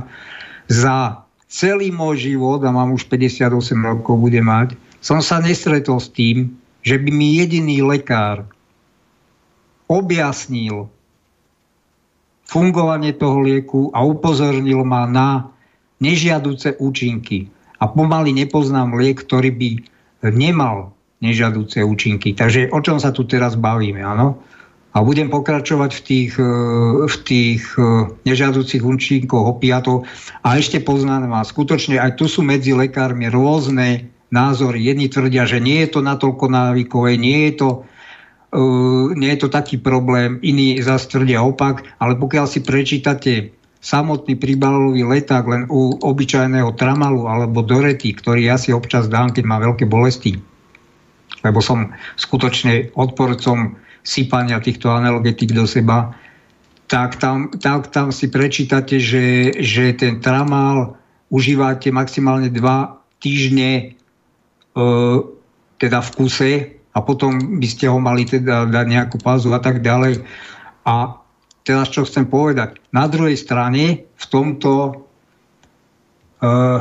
algeziologickom minimum sa ale na druhej strane uvádza presný opak, a to v tom zmysle, že samozrejme, že lekári vedia o tej tolerancii, to znamená, že telo si zvyká na tú dávku a potom vyžaduje na potlačenie tej istej bolesti vyššej dávky a rieši sa a vôbec to ako pre lekárov nie je problém a lekári to riešia zvyšovaním dávok.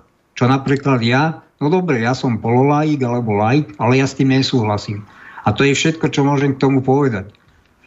A teraz dokončím tie vedľajšie účinky teda tých opioidov, takže nauzea, to je vlastne nevoľnosť, vomitus, to som nenašiel, bohužiaľ, čo to je, útlm dýchania. Ono to celkovo... To je zvracenie. Vomit je zvracenie po anglicky. No a vlastne celkovo tie opiaty utlmujú, áno, jednak celú CNS, centrálnu nervovú sústavu, potom aj a tým pádom aj fungovanie ďalších orgánov, to znamená peristaltiku, žalúdok a tak ďalej. Takže xerostomia, to je momentík, to je vlastne suchosť v ústach, retencia moča, čiže zadržiavam. Čiže vám pomalšie fungujú všetky tieto autonómne procesy zažívacie, pruritus, to je svrbenie, zmena kognitívnych funkcií, čiže pokiaľ si dáte väčšiu dávku, no tak už tam môžete byť oťapení z toho, že sa tam neodporúča viesť motorové vozidlá a tak ďalej. Dysfória, to je vlastne opak eufórie, čiže depresie alebo úzkosti.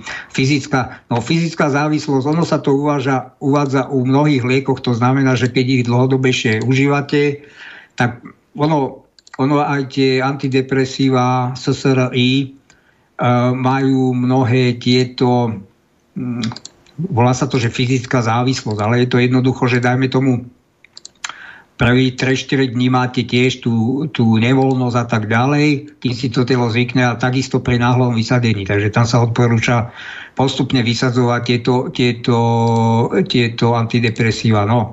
A takisto je to aj pre tých opioidov. Ináč ako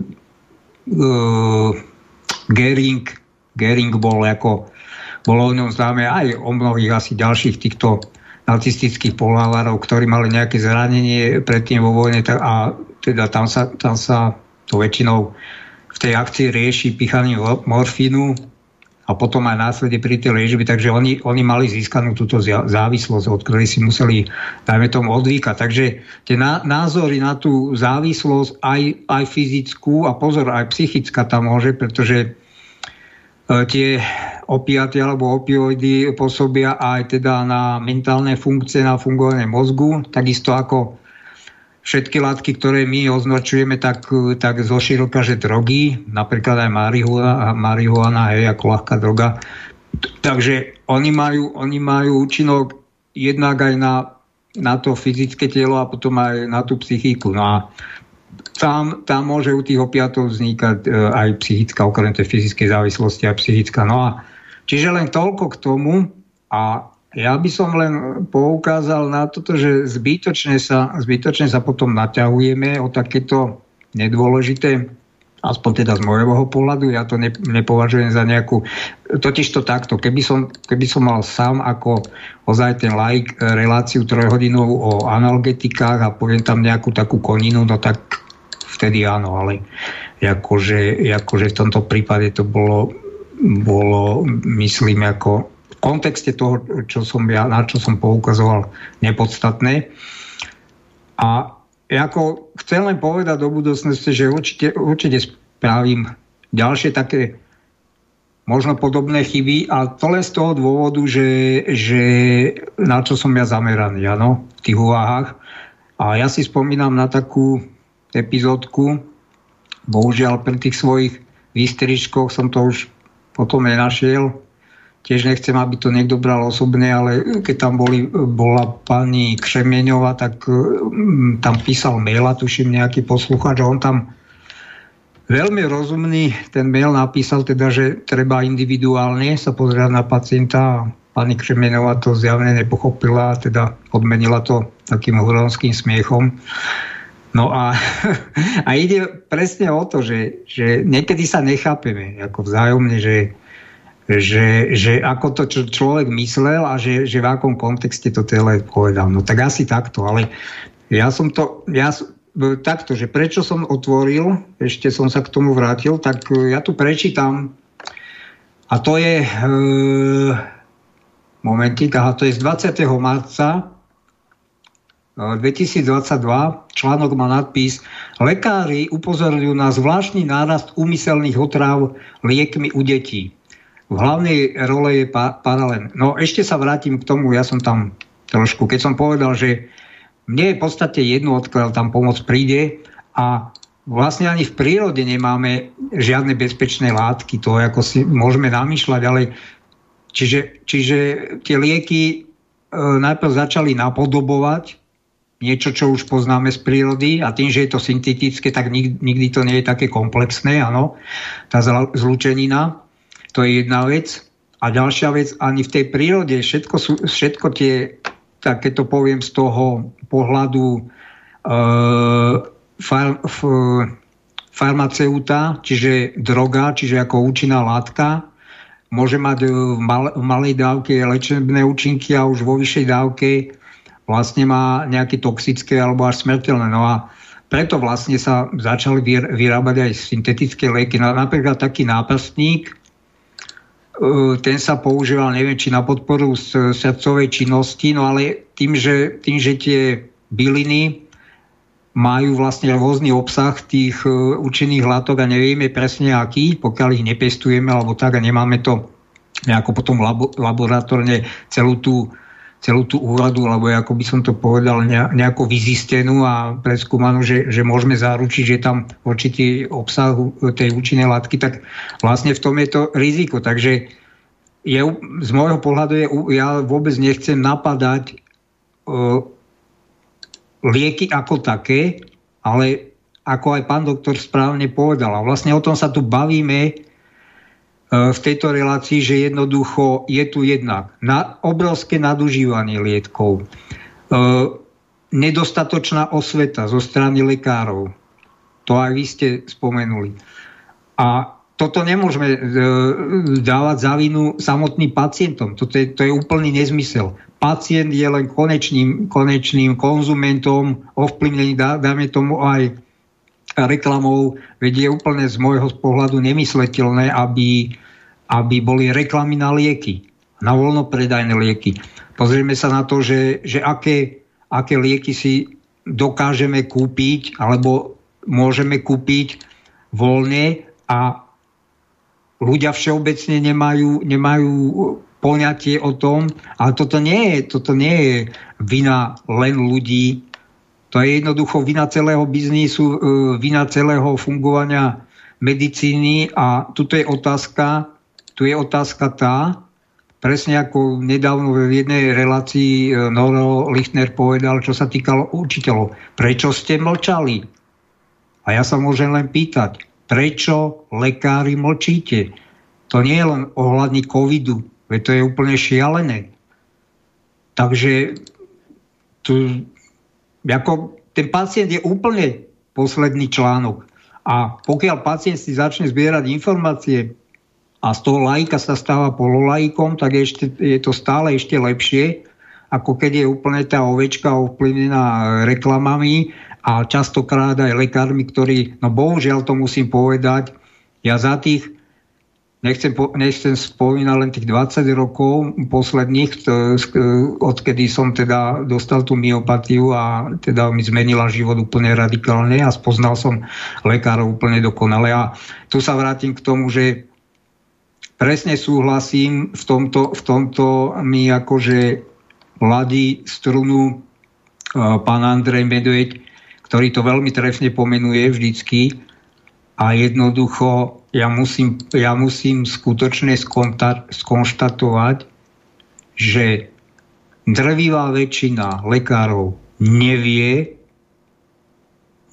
diagnostikovať, potom už vôbec nevie ani liečiť. Drvivá väčšina nechce, pretože ak máte, a teraz to nechcem povedať úplne vulgárne, že sú zameraní len na zisk, ale pokiaľ lekár 20 rokov alebo 10 ročia funguje tým štýlom, že ja nemám na pacienta čas, tak je otázka, na čo tam vlastne je. Pretože presne ako poznamenal doktor Hnízdil. Sám po čase zistil, že sa mu tí istí pacienti vracajú. No a o čom to vlastne svedčí? Keď sa mi pacienti vracajú, že som ich nevyliečil. Takže niekde je chyba. A kde je tá chyba? Keď mi lekár povie, a mladý lekár, často už vidíme u mladých lekárov, ktorí sú úplne ináč vychovávaní, tí sú už úplne nastavení na tento biznis, keď mladý lekár jednoducho pacientovi povie, že nemá čas, tak potom ten lekár myslí len na to, že dostane za toho pacienta body a dostane výplatu. To znamená, že vie o tom, že teraz mu venuje len 10 minút a vie o tom, že keby tých ostatných pacientov odsunul o nejaký čas, ale postupne by každému možno venoval pol hodinu a zahlbil sa do toho problému, takže možno by bola jeho úspešnosť vyliečených pacientov keď len o 10 alebo o 25% väčšia, tak by to bol úspech. Ale takto fungujú proste tisíce lekárov z tých, čo tu máme na Slovensku, že jednoducho to berú ako normálnu prax a normalitu, že nemáme na pacienta čas a vôbec im je jedno, že ten pacient sa vracia o 3 mesiace znova na kontrolu a takto tam chodí 10 rokov, 20 rokov, ale proste sypú sa peniaze. Takže to je môj pohľad. Samozrejme, ja viem, že mnoho lekárov s tým nebude súhlasiť. A ja som sa stretol, poviem to takto, mám známeho jedného lekára, s ktorým sa pozráme veľmi dobre a je to jeden z tých rozumnejších, musím povedať, čo sa týka covidu aj celkovo, akože náhľadov na medicínu. Ale skutočne som si na lekároch všimol jednu veľmi výraznú vlastnosť, a ja som k nemu roky musel veľmi opatrne načínať tieto témy a teraz už sa môžeme baviť takto otvorene, ako sa teraz bavím, ale skutočne drvivá väčšina lekárov je veľmi citlivých na vlastné ego. Na to, že sú lekári. A ja to proste nechápem. Už to len dokončím, aby som to nerozpitvával, ale jednoducho, ja som stavbár. A mne, keď niekto povie, že oknárska firma mu dofušovala okna, tak ja sa nebudem hádať a jednoducho, keď vidím, ako mu to dofušovali, tak poviem, áno, sú to fušery. A pracoval som, dajme tomu, vo veľkých stavebných firmách doprastav, vo všetkých, ktoré doprastav, bratislavský, žilinský, zvolenský, môžem porovnávať. Pracoval som vo Váhostave na vodné dielo Žilina. A môžem tiež porovnávať, môžem povedať na rovinu, že Váhostav bol jednoznačne najhoršia firma. Ale keď mi nejaký laik povie, že stavbári sú diletanti a keď povie, ktorý, tak prečo by som to mal brať osobne? Prečo by som ja za to, že som stavbár, sa mal k tomu stavať, že to nie je pravda? Ja kľudne môžem verejne povedať, ktorá z tých firiem robila najlepšie, ktorá najhoršie. A nemám s tým problém. Čiže bohužiaľ, s týmto sa stretávame. No, čo sa týka, to nie je samozrejme len u lekárov, to je u právnikov, u sudcov a tak ďalej. To je asi v každej profesii a je to veľmi individuálne, ale jednoducho, pokiaľ si ľudia sa nedokážu objektívne a hlavne sa zbaviť tej stavovskej príslušnosti, lebo nad tým sú iné zákonitosti. Morálne, duchovné a takisto trestnoprávne a tak ďalej. A to jednoducho nemôžeme odsúvať. A nemôžeme sa na veci pozerať týmto pohľadom, že ja som lekár a teraz je tu nejaká kritika a zadúpem to pod stôl. A teraz to hovorím všeobecne, teraz nemerím na pána doktora, hej.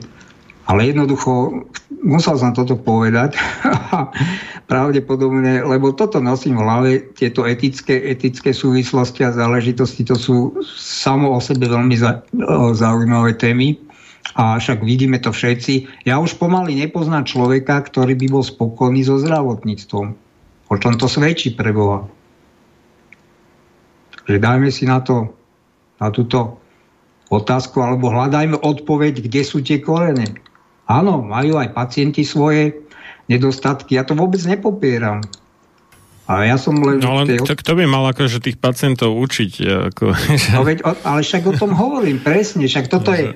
Jednak tu máme, áno, už aby sme to nenaťahovali, jednak tu máme celkový systém, ktorý však to máme v školstve, áno, že, alebo kto by mal učiť rodičov, aby boli dobrými rodičmi, hej? Kto by mal učiť lekárov, aby boli dobrými lekármi? No na tých fakultách ich to neučia, jednoznačne. Ja to dokladujem v článkoch niekedy v budúcnosti, že to skutočne tak je. Proste tá medicína je už dnes založená úplne na iných základoch. To je niečo nechutné. Mne to hovoria samotní starší lekári, že títo mladí lekári, to už je úplne iná generácia. Im nezáleží na tom pacientovi. Ešte tým, a ja to môžem ešte aj ináč priblížiť, teda tým, že sa pohybujem nejako ako pacient už dlhodobo a poznám túto v okolí, hej, tých lekárov, tak jednoducho videl som aj ich vývoj, to znamená pred 20 rokmi boli to mladí, mali nejaký entuziasmus a postupne normálne sa usadili tak a je to presne tak, však ja to chápem. A ten učiteľ, ako to sú náročné zamestnania, ale pre Boha nech nehovoria lekár, nech keď už išli štrajkovať, a to isté aj tí učitelia, tak pre Boha, moja otázka je už 20 rokov, prečo štrajkujú len za svoje vyššie platy. Sami vedia, že tie vyššie platy to nevyriešia. Pretože sami vidia, že keď majú kopec nadčasov, že sú vyčerpaní, že keď tam nedostanú ďalšie pracovné sily, tá situácia sa zmení len v tom, že majú vyššiu výplatu, ale nie sú spokojnejší v práci. Neukáže sa to na ich výsledku, na skvalitnení ich zdravotnej starostlivosti, aj keď to strašne vehementne ešte predtým Marián Kolár akože tvrdil, no čo sa ukázalo od 2011, kedy mali ten štrajk. A teraz teda hrozia ďalšími štrajkmi, no a učiteľia to ani nehovorím. Presne to krásne Noro vystihol, čo chcete za to, že ste týrali deti. Veď to je niečo nemysliteľné. Za toto chcete vyššie mzdy? No dobre, už končím, lebo... Takže asi takto. Takže zameráme sa skutočne na dôležité veci, nie na také, že sú opiaty a opioidy, to sú totálne nepodstatné. Ono je to asi ako keby... Ja som kritizoval robotníka, že nepovedal posuvné meradu, ale šublera, no. Tak to je asi tak z môjho pohľadu. No a poďme teda na tie... Aha, a ja som teda o tom paralene, lebo aj vy ste to teda spomenuli a ten paralen sa uvádza ako, to je taký bonmot, že anglický lekár, keby nemal paralen, tak proste je v koncoch, hej? Tak nejako som to počul. Že tam sa to predpisuje v Anglicku, že hlava nehlava na všetko.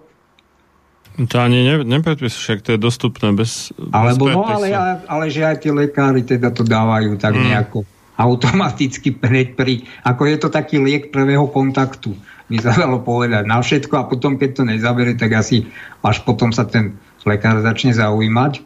No a tu nás 28. marca teda lekári upozorňujú na zvláštny nárast úmyselných otráv liekmi u detí. No jednak nebudem zabiehať opäť do celej problematiky, aj keď to súvisí. Celá táto koronakríza doniesla obrovský, by som povedal, nápor na psychiku jednak dospelých ľudí a takisto detí.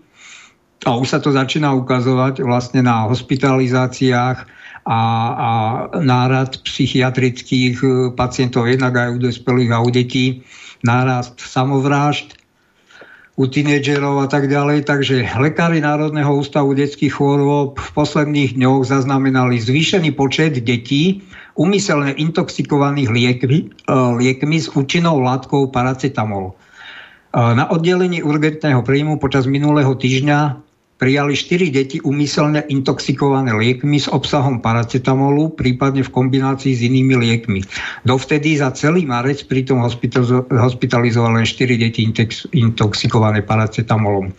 Intoxikácia paracetamolom je nebezpečná v tom, že v úvode nemusia byť prítomné žiadne symptómy, ich rozvoju môže prísť až po 24 hodinách, čo už je moment, kedy pečeť môže byť natrvalo poškodená. Symptómy sú prevažne gastrointestinálne, bolesti brucha, pocit navracanie alebo vracenie. Niekedy deti žijú paracetamol najčastejšie obsiahnutý v lieku proti bolesti či horúčke paralelne, aj v kombinácii s inými účinnými látkami, napríklad kofeínom, kedy hrozí aj otrava kofeínom a deti pociťujú bušenie srdca, majú zavratie, krče, poruchy vedomia a iné symptómy.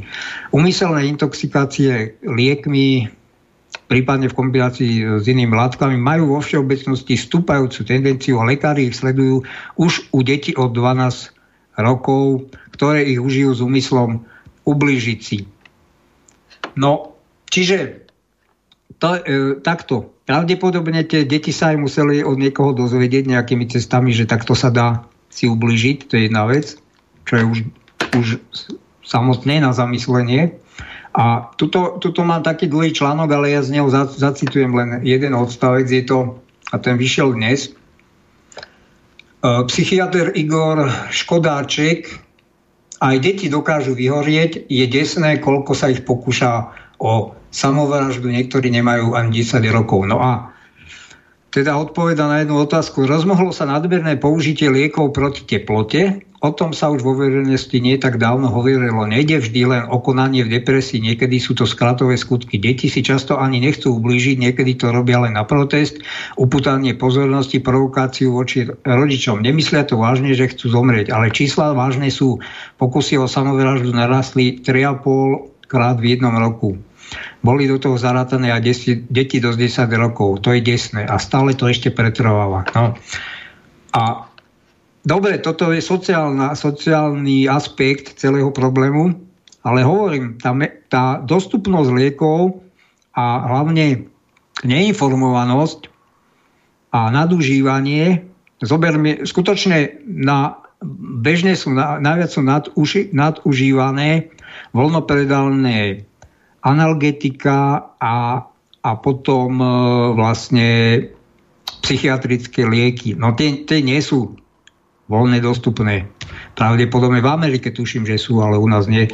Ale sú neskutočne vzrastol aj na Slovensku v poslednej dobe spotreba vlastne antidepresív vlastne kvôli tejto celkovej situácii. A čo chcem povedať? Ja to poviem tak filozoficky. Zoberme si, že skutočne, že kto na tom profituje, no my vieme, že teda farmafirmy, áno, to je už pre nás jasná vec. A zoberme si ale efektívnosť toho celého zdravotníctva. Veď to sú neskutočné, to je tretina rozpočtu. Zamyslíme sa nad tým, to je tretina celého rozpočtu. A zoberme si také porovnanie. Ste nejaký člen nejakého mongolského spoločenstva, nejakej skupiny ľudí, žijete v jurte, máte tam len šamana a teraz si to zoberte, budete mať nejaký zdravotný problém. Keď to porovnám, tie náklady a tú úspešnosť, keď porovnám toho mongolského šamana a tieto západné zdravotníctva, tak len tak odhadom z brucha hodím, že 1000-násobne alebo 1 000 000 krát násobne menej investuje on do toho a ten pacient a ten výsledok môže byť porovnateľný. Hej? Lebo v konečnom dôsledku aj ohľadne tých analgetík používa podobné látky, aj keď prírodné, ako vlastne používa táto západná medicína, syntetické. A čo sa týka samotnej diagnostiky, o tom sme sa už bavili, to je úplne na zúfalej úrovni, pretože na jednej strane tu máme medicínsku vedu a na druhej strane máme už tú inštitucionalizovanú podobu, to znamená zdravotníctvo, a to sa veľmi rozchádza. Ja stále hovorím jedno, my tie vedomosti máme aj v západnej medicíne, ale absolútne sa nepremietajú do toho samotného zdravotníctva, nehovoriac o tých stereotypoch, ktoré keď sa nasadí nejaká ideológia, jak to bolo s cholesterolom, tak celý potravinársky priemysel na to prešiel a ešte stále dostanete hlavne nejaké tie minerálky alebo Coca-Colu teda s nulovým obsahom cukru, blablabla. Kedysi to boli jogurty, hej. Ale na základe nejakých vyfabulovaných, takisto ako je to s covidom, vyfabulovaných v úvodzovkách dôkazov, sa tu preformatuje celá spoločnosť, celý biznis, celé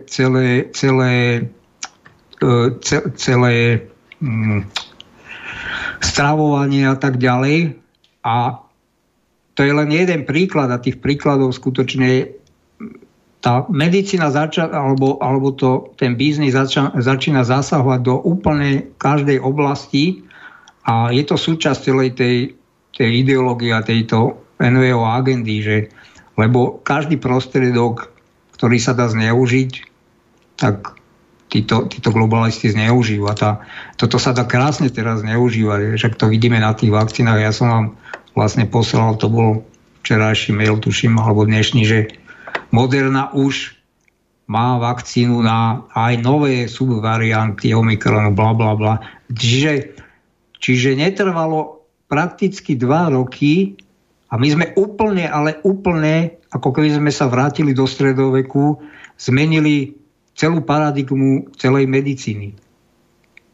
Tu už sa vôbec ani sa o tom nebaví, že lieky alebo vakcíny by mali byť dlhodobo testované.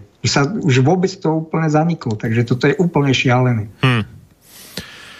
Toto posluchač Radoslav vás prosí, že by ste prestali neustále klikať do myši, že ho to znervozne pripočúva. Pardon, jasné, nevedel som, že to až tak počuť. Dobre. No, počuť to teda. Tak ste mi to mohli hneď povedať vy, no, dobre, jasné. Posluchač Anton sa pýta, tá otázka na mňa, že prečo už s vami nevysiela pán doktor Kuric. No tak túto v zostave s inžinierom Škarom nikdy nevysielal, iba ako posluchač tam poslal e-mail, na ktorý ste vyreagoval.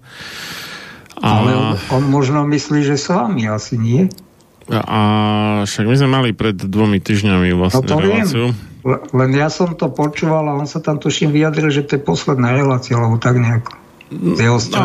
No, ale my keď sme potom ešte s Petrom Zabranským zavolali po relácii, tak to nebolo zase až také zásadné odmietnutie. Uh-huh. Takže on tam povedal, že sa možno ešte nechá niekedy pozvať. A tak prečo, neviem, nemôžem hovoriť za ňo, tak ak nás počúva, nech napíše sám a odpovie poslucháčovi. Dobre, dáme si prestávku, lebo zase už ubehol dosť veľký čas, takže o vyše 8 minút budeme pokračovať. Dobre.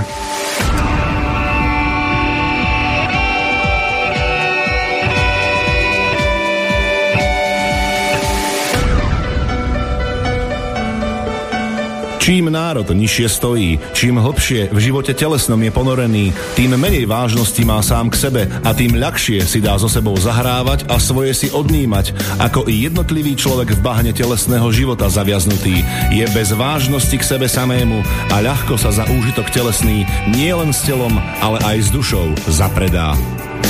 Ľudovít Štúr. Máte naladený slobodný vysielač Banská Bystrica.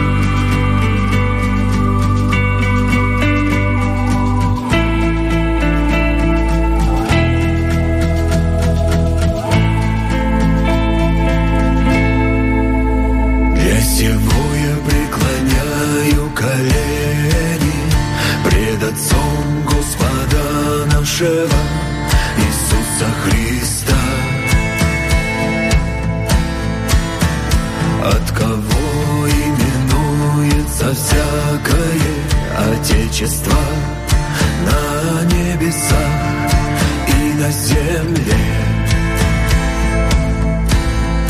на небесах и на земле. Да даст вам по богатству славы своей утвердиться его духом верою внутри,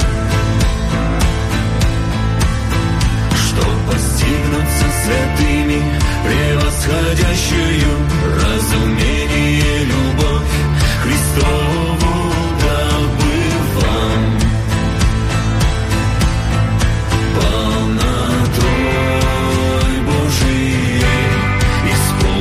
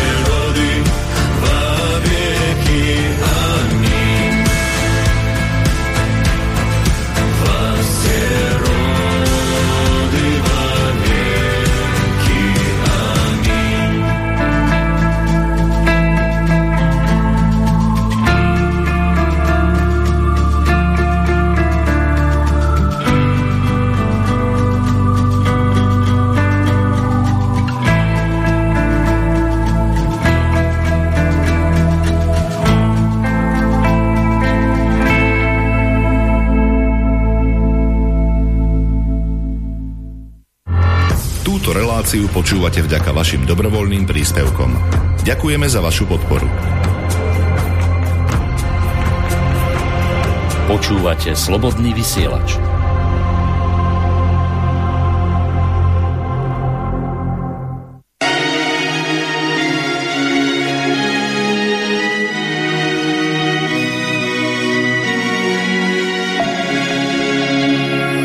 We were young, posters on the wall, praying we're the ones teacher wouldn't call, we would stare at each other, cause we were always in trouble, and all the cool kids did their own thing, I was on the outside, always looking in, yeah, I was there, but I wasn't, they never really cared if I wasn't, we all need that someone.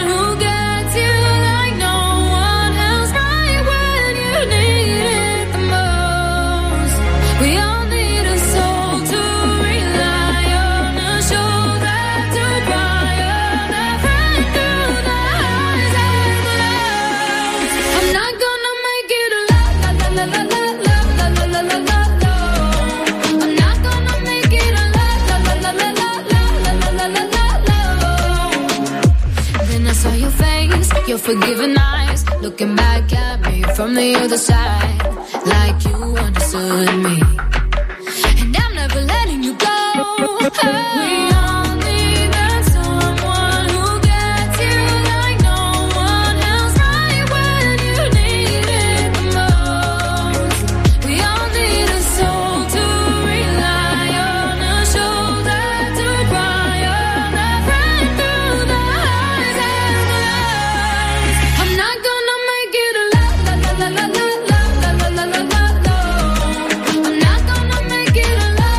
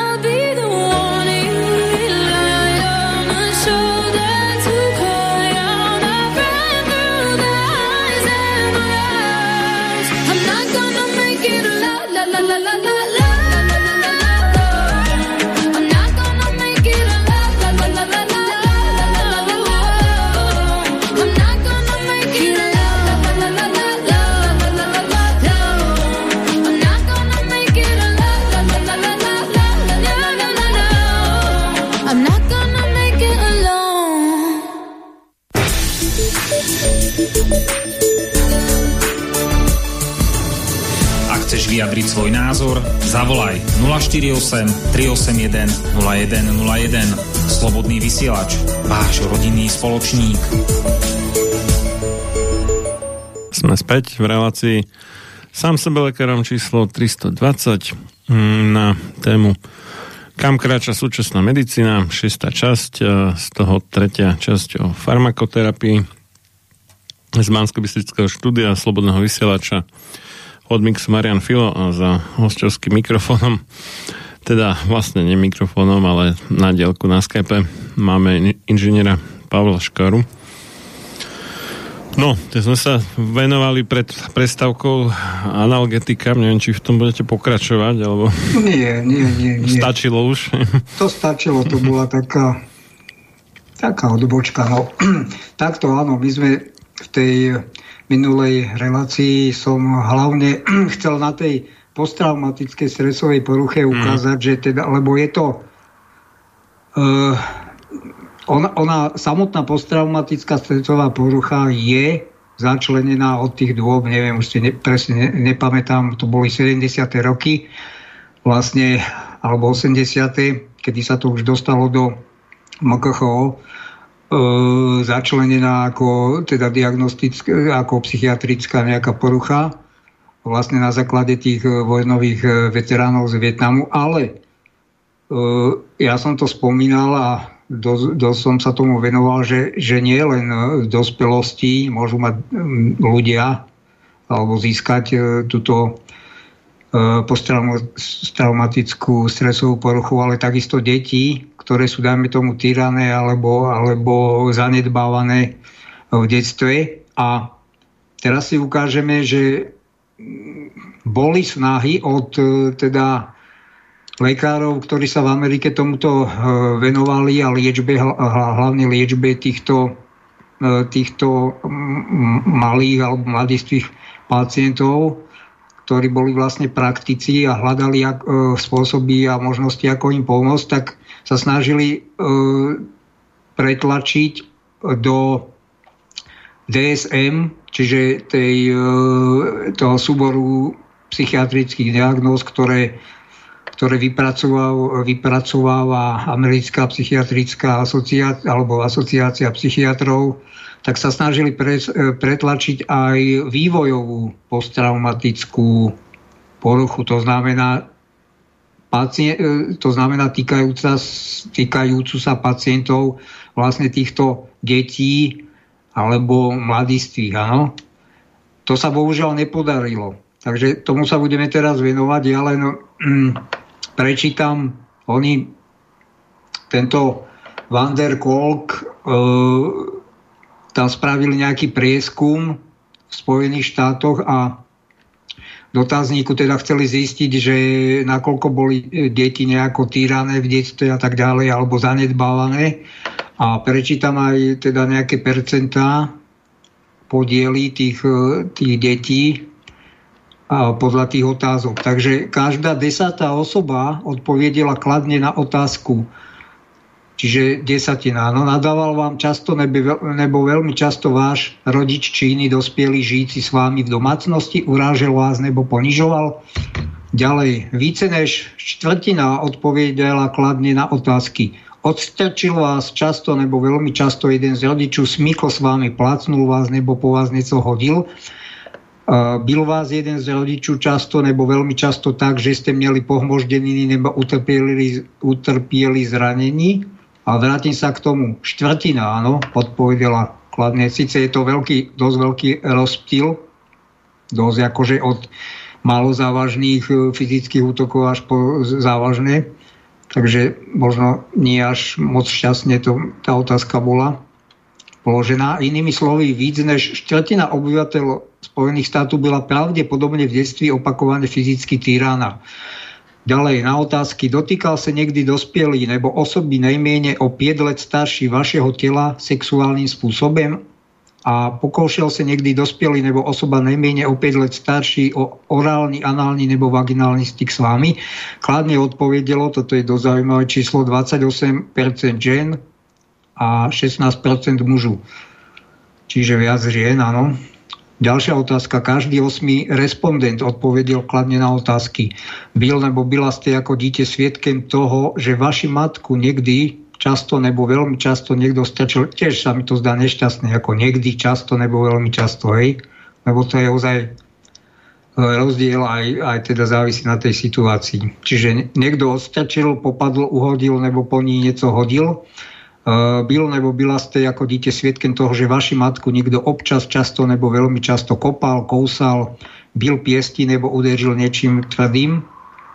A to robil Felitti, tento prieskum. Jeho tým zistili, že negatívne zážitky sú obvykle propojené, ačkoľvek sú spravidla studovaní zvlášť. No, k tejto vete niečo poviem. Teda, áno, u toho psychiatra sú tie negatívne zážitky alebo tie symptómy studované zvlášť a na každý sa dá, alebo potom sa dáva nejaká nálepka. A vlastne neukazuje sa celkový ten obraz vlastne tej situácie a tej príčiny, ktorá viedla k tým jednotlivým symptómom a tým čiastkovým obrazom, ktoré potom ten psychiatr hodnotí.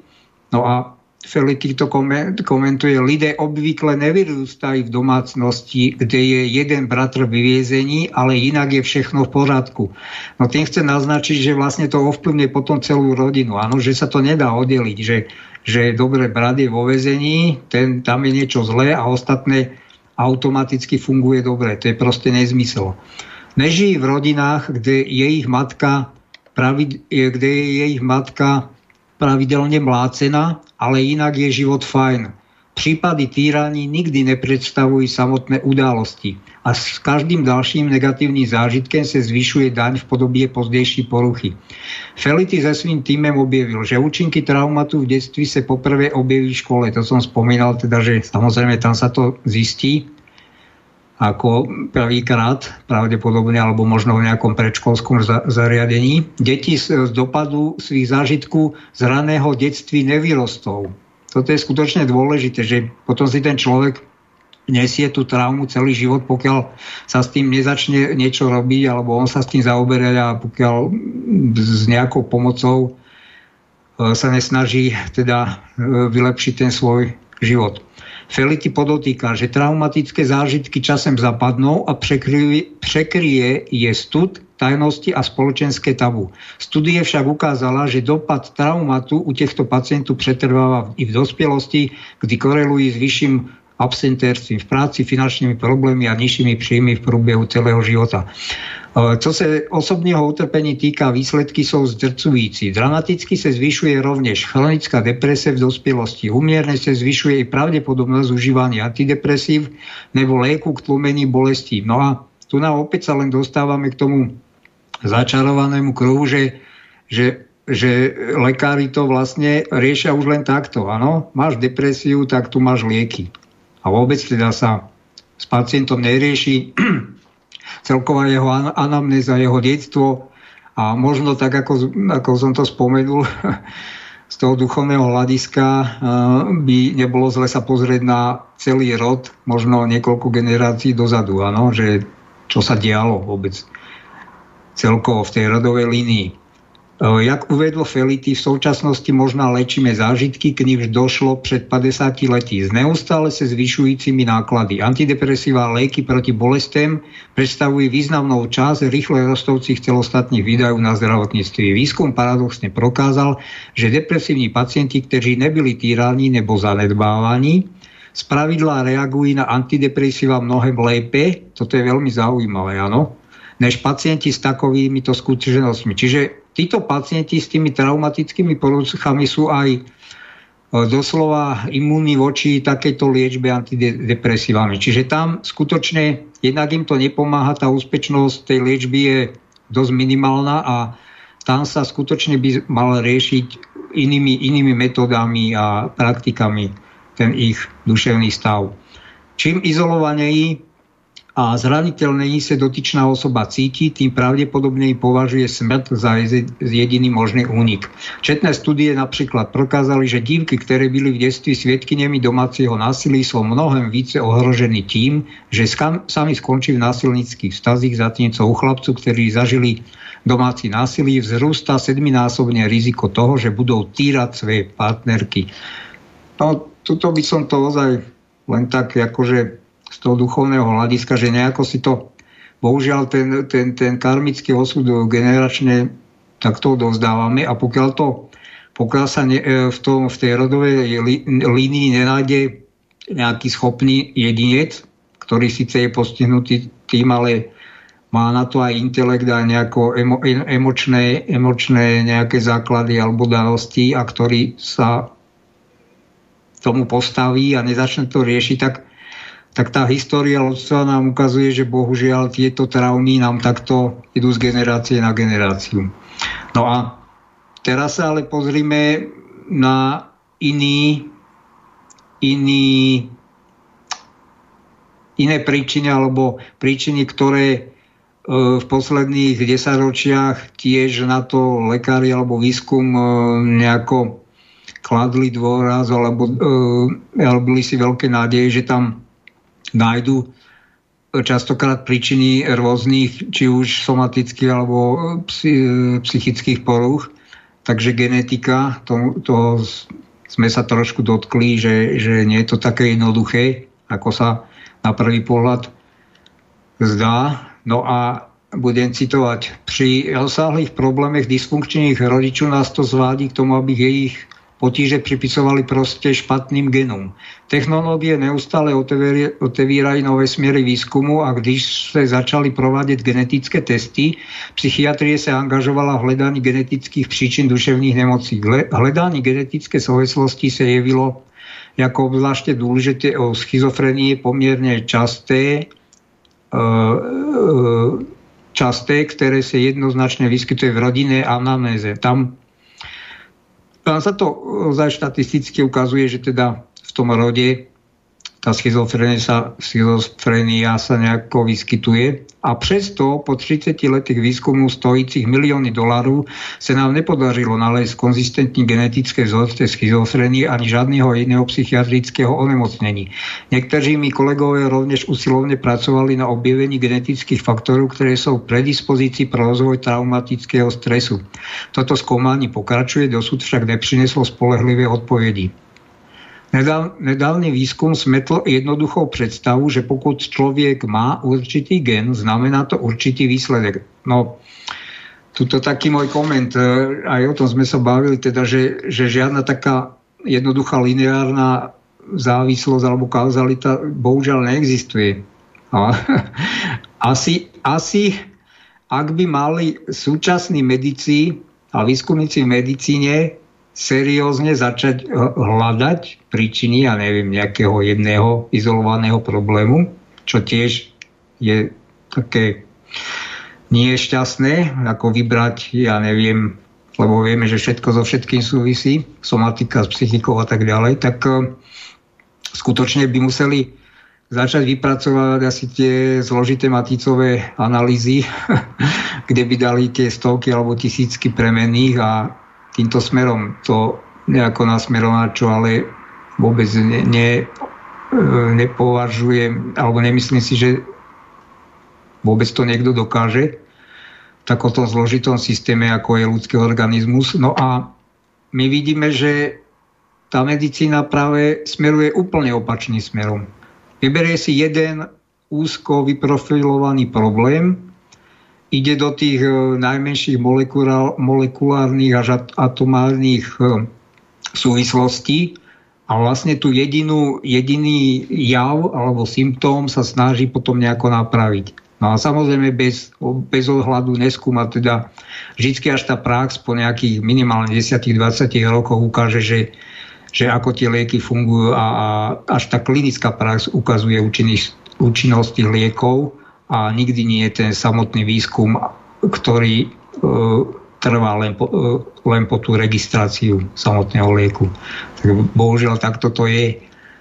No a podobne je to s tými génmi, že ono, ja keď aj z tých neurologických chorôb, keď tie myopatie som skúmal, tak je tam dosť akože geneticky podmienených a vždycky je tam, dajme tomu, určený jeden gén.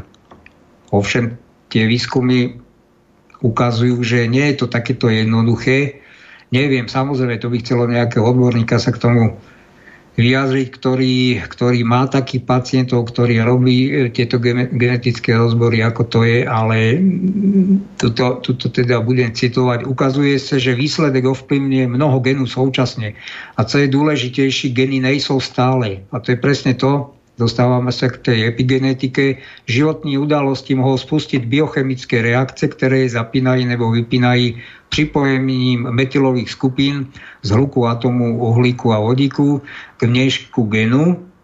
Je to proces nazývaný metylace, což zvyšuje nebo znižuje citlivosť na telesné signály. No telesné signály to nie sú len, dajme tomu, vplyv strávy, čiže všetky tie metabolické procesy, ktoré použití stravy tam prebiehajú vo vnútorných orgánoch, v trávacom trakte a potom sa dostávajú cez krv do tela a tak ďalej.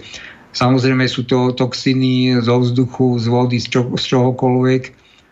A takisto musíme si uvedomiť, že ten stres, tak ako to pekne povedal pán Medveď, že stres, my to väčšinou spájame len s takým psychickým, akože sme v časovom strese alebo jednoducho sme pod pracovným tlakom alebo tak, ale stres zažíva organizmus samozrejme, keď je v akejkoľvek chorobe napríklad, alebo pri akékoľvek nepohode, napríklad veľká námaha, alebo stačí u starší ľudia, keď je takáto horúčava. Takže psychicky to vníma človek ako stres. No a takže keď má človek stres, tak jednoducho tam telo produkuje množstvo hormónov a tieto hormóny, hlavne keď, čo sa týka dlhodobého stresu, tak to už vieme, že to je dobre známe, že, alebo tvrdí sa to, že pri tom krátkodobom strese tie hormóny majú svoj zmysel. Ono sa to stále spája s tým otrepaným,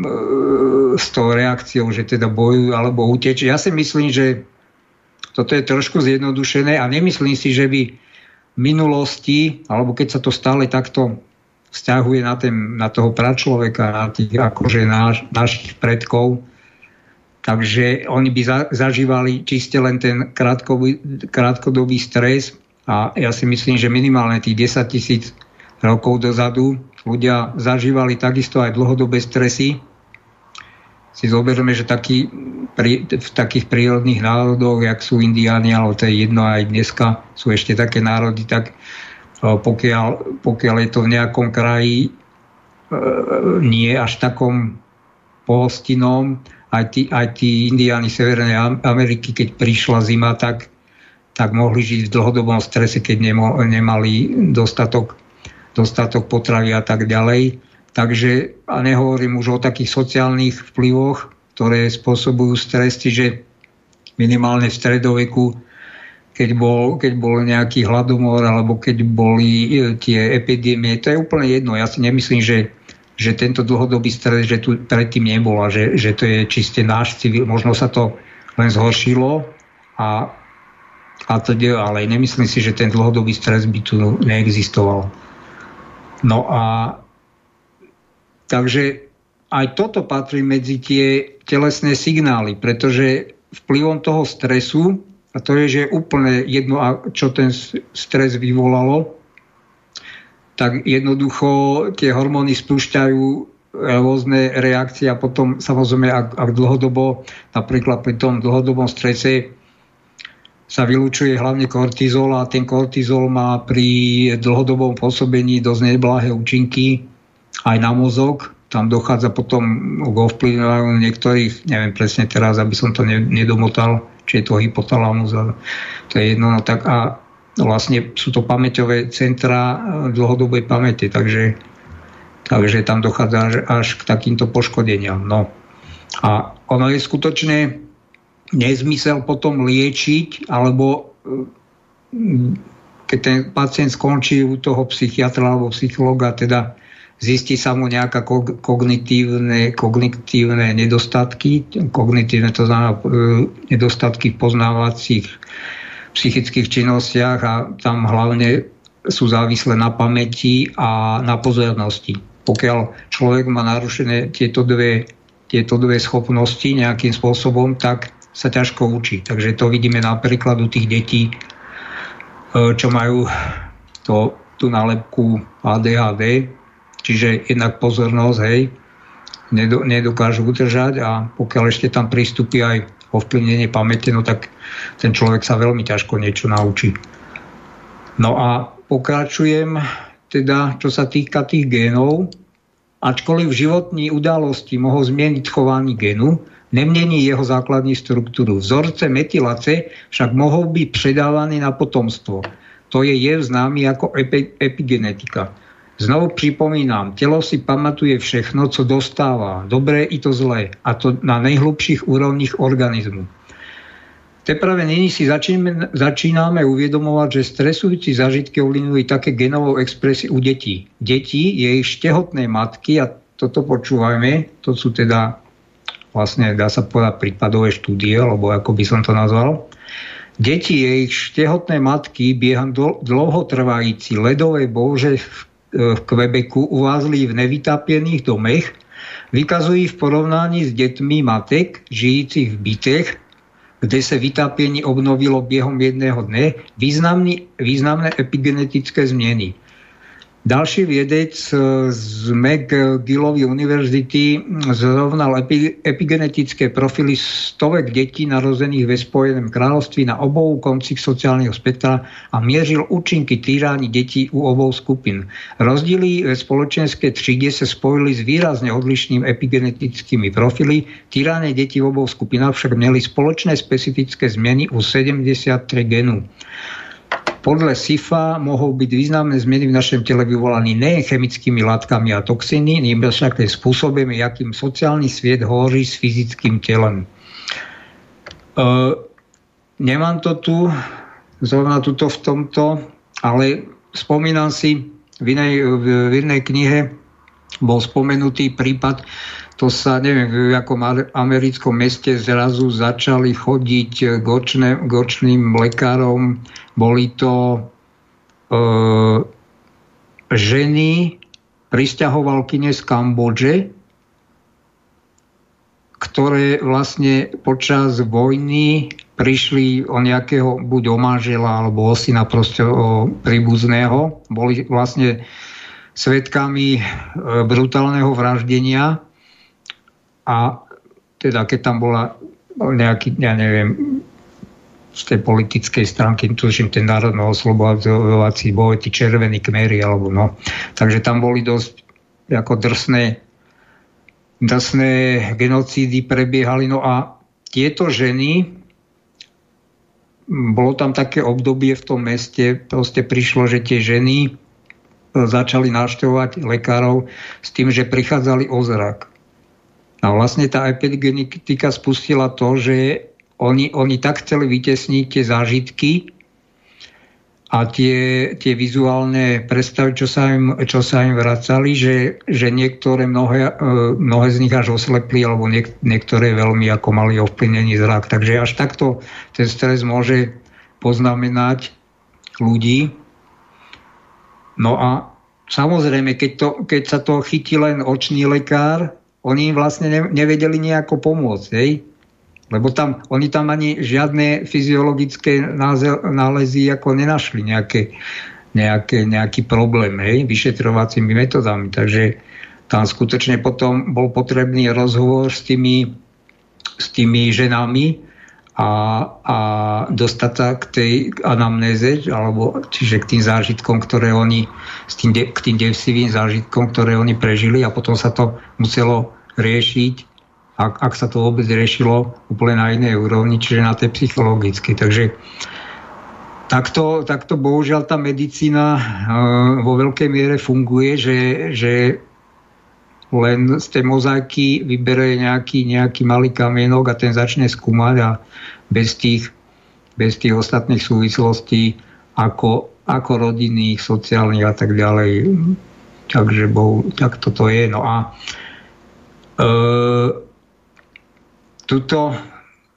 tuto vlastne len záver, že približne 1 milión detí,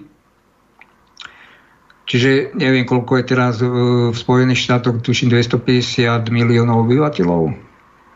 Nie, to bude cez 330 už. Aha, tak už áno, tak to mám nejaké staré. Hej, no a takže 1 milión detí, no tak keď to zoberieme z celej populácie, možno sa to niekomu politikov alebo aj lekárov nebude stať veľa, ale z toho prieskumu vyšlo, že vlastne približne 1 milión detí je postihnutých takouto vývojovou poruchou v detstve. No a teda, že čo chceli s tým dotyční lekári, ktorí na to prišli robiť, tak moment.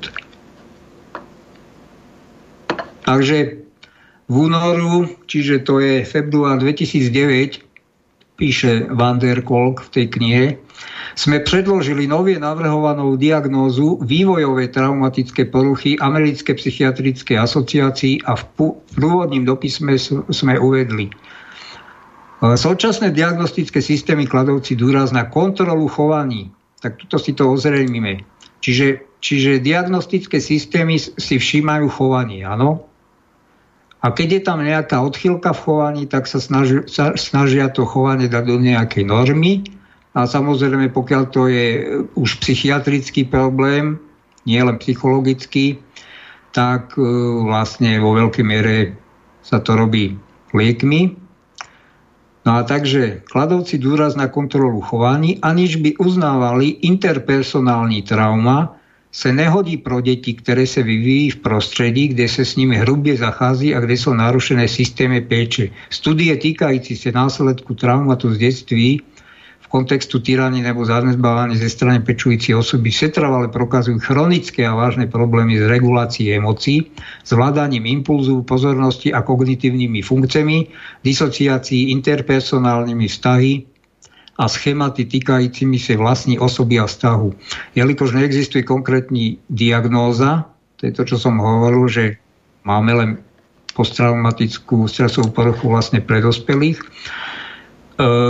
zohľadňujúci trauma, je u týchto detí v súčasnosti diagnostikováno v průměru 3 až 8 komorbidných poruch. Praxe spočívající ve stanovení mnoha různých komorbidných diagnóz u traumatizovaných detí má závažné dôsledky. Vytváří zbytečne komplikovaný pohľad, bráni etiologickej zrozumiteľnosti a znamená nebezpečí zamieření léčby a intervencie na úzky aspekt psychopatológie dieťaťa namiesto prosadzovania komplexného léčebného prístupu.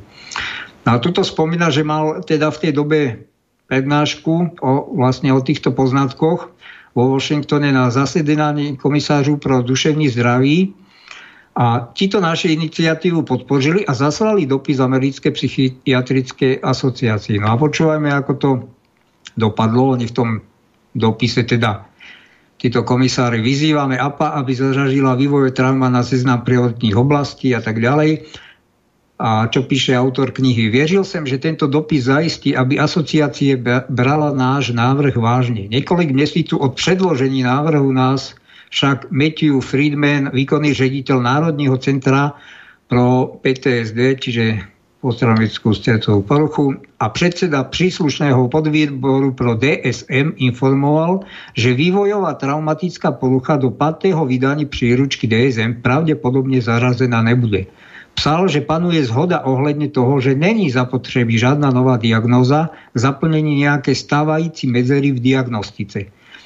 A tuto teda komentár Van der Kolka. 1 milión detí, ktoré sú každý rok v USA týraní a zanedbávaní, predstavuje mezeru v diagnostice.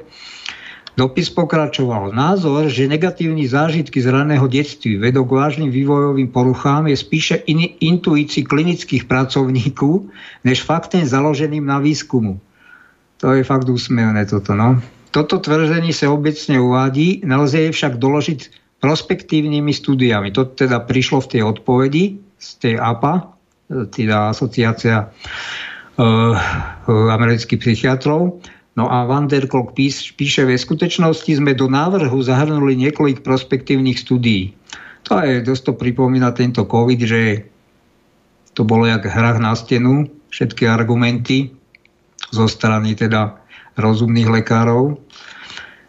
Takže 5. vydanie príručky DSM v květnu 2013 teda skýta pestrou nabídku možných označení problémů spojených s vážným traumatem z raného detství, včetne niektorých nových, ako je, a teraz počúvajme, rušivá porucha regulácie nálady, sebepoškozujúci chování bez úmyslu zemřít, čiže to už máme, to je v podstate, to sedí na to, čo som čítal o tom paralene, ten nárast tých pokusov o samovraždy, ale je tam, takže asi pravdepodobne psychiatér alebo málo ktorý skúma tie príčiny, takže dá nálepku sebopoškodzujúcich chovaní bez úmyslu zemřít.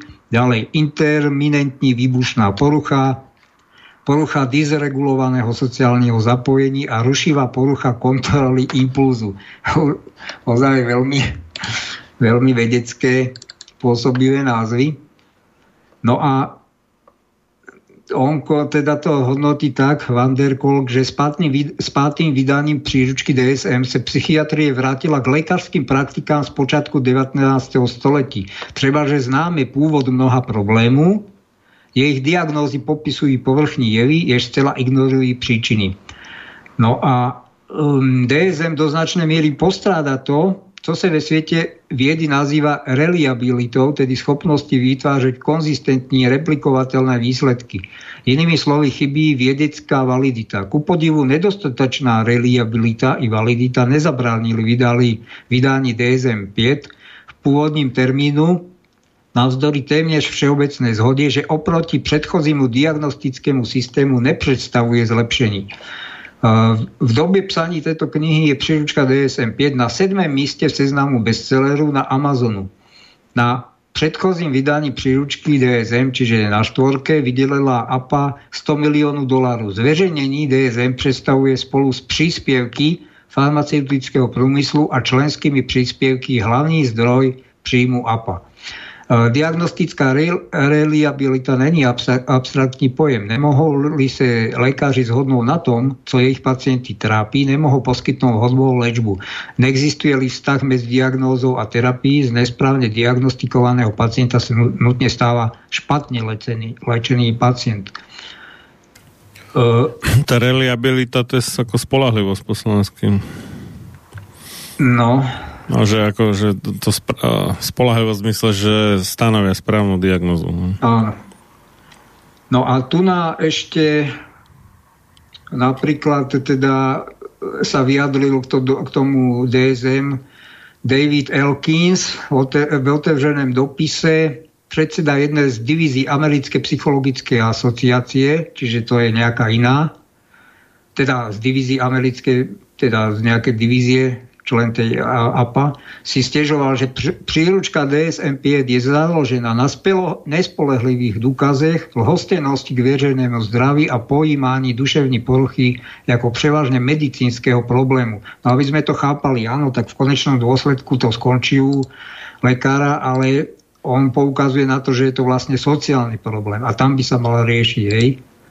Napríklad mnoho drogových závislých, hej. V konečnom dôsledku síce končia na psychiatrii a na nejaké odvykacie liečbe, ale tie príčiny sú sociálneho teda pôvodu a tak či takto ale zaťažuje štátny rozpočet a teda verejné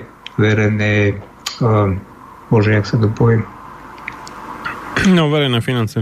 Tak, no ale poistenie, no. Ja tak. Verejného poistenia, to ide z nášho, no. A k jeho dopisu bylo připojeno téměř 5000 podpisů, čiže opäť tam bola aj nejaká podpora. Ale jak už som povedal, a jak už asi sme zvyknutí, že všetko dobre, ako sa hovorí, že nič dobré neostane nepotrestané, tak predseda Americkej poradenskej asociácie zaslal predsedovi APA dopis menem 115 000 členov pořidzujúcich si príručku DSM, v nemž rovnež spochybnil kvalitu vedeckých dôkazov, z nich príručka DSM-5 vychází, a vyzval APA, aby zverejnila práci vedeckej rady menované za účelom posudzení navrhovaných zmien atď. A teraz najprekvapivejší odmietnutí príručky DSM-5 prišlo ze strany Národního ústavu duševního zdraví, ktorý financuje väčšinu psychiatrického výskumu v Americe. Teraz keď to prečítam, tak uvidíme, že v čom to bolo prekvapivé, lebo oni to ešte zaklincovali, ešte by som povedal absurdnejším. Boli síce proti, ale to riešenie, čo navrhli, bolo ešte absurdnejšie. V dubnu 2013, niekoľko týdnov pred oficiálnym vydaním DSM-5, riaditeľ Národního ústavu duševného zdraví Thomas Inzel oznámil, že jeho úřad již nebude nadále podporovať diagnózy založené na príznacích, čo vypadá ako dobre, áno, podľa príručky DSM. Miesto toho bude ústav financovať tzv. Kritéria výskumných domén, jež mají vytvoriť rámec pro studie naprieč stávajúcimi diagnostickými kategóriami. No ono to trošku pripomína to školstvo, že už nebudú predmety, ale neviem, ako to majú nazývať teraz, okruhy alebo ako. Okruhy, no. No a napríklad jednou z domén Národního ústavu, čiže analógia s tým školstvom ako jedným okruhom, by mal teda zdraví sú systémy nabuzení nebo modulaci.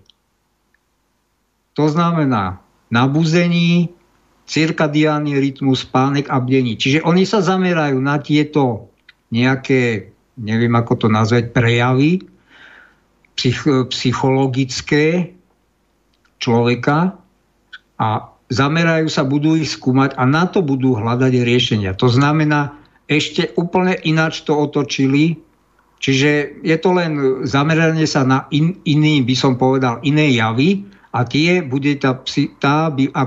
by mala tá psychiatria riešiť. Čiže keď je niekto bez energie alebo apatický, tak treba robiť nabudenie, keď má problému so spánkom, tak sa bude riešiť spánok bez ohľadu na to, že sa bude teda skúmať príčina. Hej. Niekto môže robiť nanočné smeny, niekto môže byť ozaj nejaký neurotický, že nevie zaspať, stále premiela v hlave svoje problémy a tak ďalej. No a čiže toto navrhol ešte paradoxne ten čo to bolo? No, ďalšia nejaká, Národný ústav duševného zdraví. No a podobne ako príručka DSM-5 chápe i tento rámec duševní nemoci pouze ako onemocnení mozgu. Áno, čiže oni sa chceli zamerať čiste na skúmanie mozgu, čo sa deje, keď je človek apatický, čo sa deje, keď má narušený spánok. Čo je skutočne, ono je to dobrá pomôcka, tieto zobrazovacie metódy alebo vôbec výskum mozgu, pokiaľ to ten vedec vie začleniť do celkových súvislostí. Pokiaľ sa to opäť takto vytrhne z kontextu, tak sme svedkami toho, čoho ja sa desím a čo jednoducho títo maniaci, ktorí chcú pretlačiť NVO, a keď som videl tie videá Schwaba, hlavne toho jeho tajomníka, tak to je úplne to desivé sci-fi, čo oni vlastne chcú s ľuďmi robiť. A celá táto psychiatria, ktorá vychádza z tej Americkej asociácie psychiatrov, tak mám taký pocit, že veľmi im nahráva a ide akoby v tej agende. Takže docitujem, toto znamená, že sa budúci financovaný výskumu zamierí na neuronálne okruhy a iné neurobiologické parametry, ktoré sú základom duševných problémov. Inzel to považuje za prvý krok smerom k presnej medicíne, ktorá zmienila diagnostiku a léčbu rakoviny. On to prirovná teda, že k léčbe rakoviny, ale Van Der Kolk píše, duševní choroby však nejsou stejné ako rakovina. No ja si myslím, že ani tá rakovina by sa nemala z takéhoto pohľadu brať, Lidé jsou společenskými tvory a duševní problémy zahrnují neschopnost vyjít s druhými lidmi, neschopnost zapadnout, nepatřit nikam a obecně neschopnost naladit se na stejnou vlnovou délku. Máme ještě koľko času? No tak teoreticky môžeme do polnoci, no. Ale mohli by sme dať asi prestávku. Už dobre, dajme, nech si poslucháči oddychnú. Aj vy, aby ste mali nejaké slovo.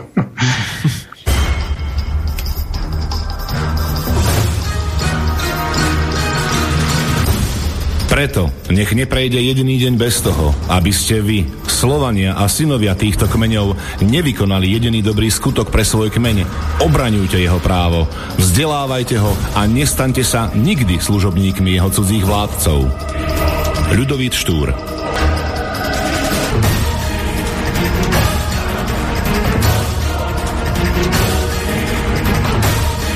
Počúvate Slobodný vysielač.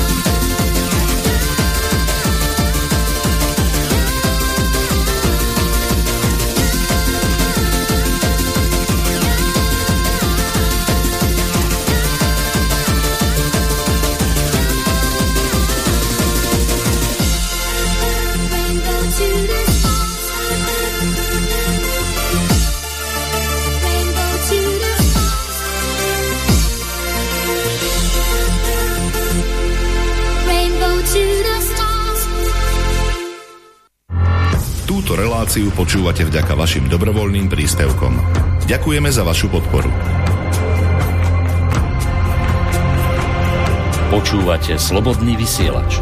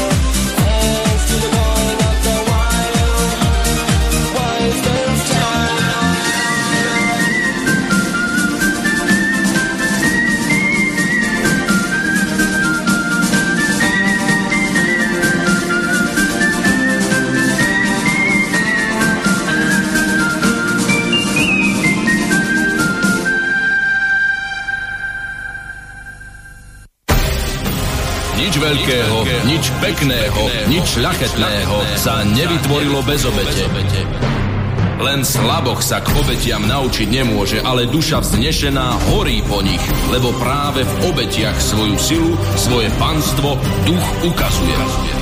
Ľudový Štúr. Počúvate Slobodný vysielač.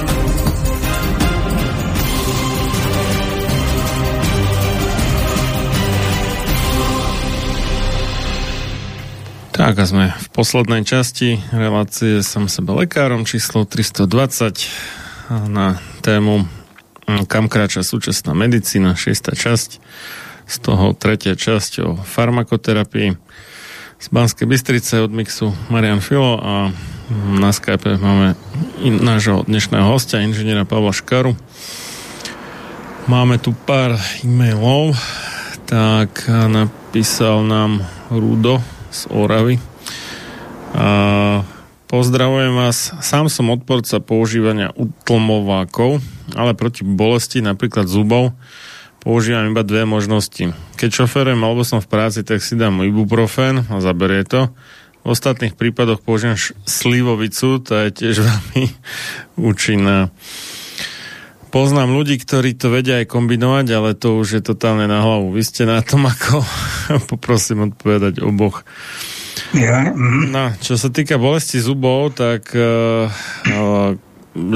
požutie klinčekov je také celkom šikovné. Prípadne, keď má niekto myslím, že olejček z toho môže aj tak, ale dá sa to aj ako používaním, to človek nájde bežne v potravinách.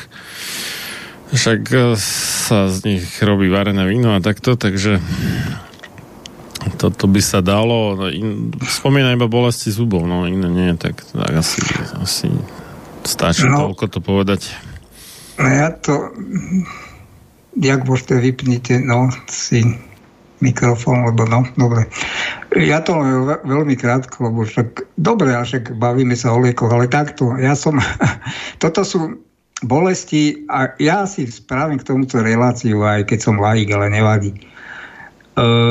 Viete, je akutná bolesť a sú chronické bolesti. To sú tak rozdielne veci a práve, že s tým mám osobnú skúsenosť 20-ročnú, a chcem k tým zubom, takto to poviem. Ja som vyrastal na sociku a vtedy sa napríklad vrtali zuby úplne bez nejakej anestézie, to bola bežná vec, aj trhali, takže mne to nepripadlo. Ja sa dosť divím dnešným mladým, keď počúvam chalanov, že Ježiš, on mi nedal ani inekciu, hej, proti bolesti, že vrtal mi zub, takže to je jedna vec.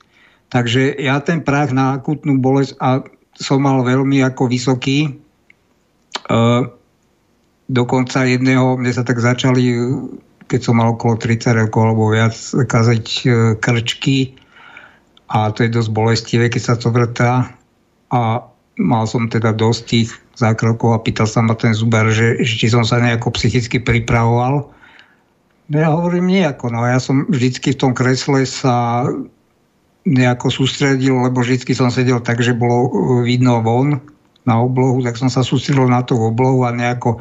Totižto z môjho pohľadu akútna bolesť, tak ono aj samozrejme takto. Lekári tvrdia, že je to veľmi subjektívna záležitosť. Ja by som to až tak nehodnotil, že dá sa to nejako objektivizovať a čo sa týka ozaj tých zubov, tak ja som jediný krát, keď som bol na vojne, som mal taký asi veľký kaz, že mi to išlo až teda do nervu a to som mal úporné bolesti, nezabrali lieky, tak mi museli dať normálne tie lapiduchové a inekciu do zadku, čiže tak silné bolesti to boli, a skončil som na pohotovosti.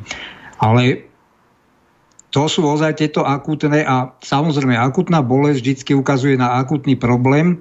A pri tých bolestiach to skutočne tak je, že akutné bolesti sa dajú, vždycky na to väčšinou nejaké riešenie je. A ja teda som taká mentalita, že ja som sa nikdy nebal zubára, takže asi tak. A čo sa ale potom týka chronických bolesti, to je tak odlišná záležitosť a to sa rieši úplne inými spôsobmi a ten boj, ako psychický boj s chronickými bolestami, to je samotná kapitola. A tak keď sa posluchač pýtal, tak ja som skutočne, ja si nepamätám, že by som si tuším dal na bolesť zubov sám nejaké analgetikum a aj pri mojich akože myopatických bolestiach, tak berem tie antidepresíva vlastne, ktoré veľmi dobre riešia tieto bolesti a keď ich mám ozaj už také, že viem, že by som ten deň nevydržal, že teda by som bol úplne na sťažky, keď to tak mám povedať, a nič by som neurobil, tak si dám tú Doretu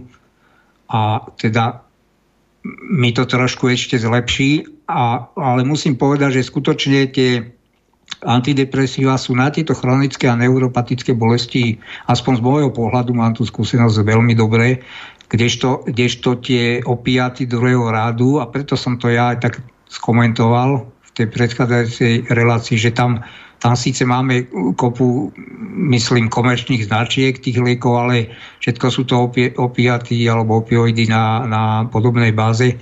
A chcem povedať, že ja keby som mal si svoje chronické bolesti riešiť a vlastne ich mám celý deň od rána do večera tým, že budem do seba vchať minimálne dvakrát Doretu, no tak neviem, ako by som dopadol.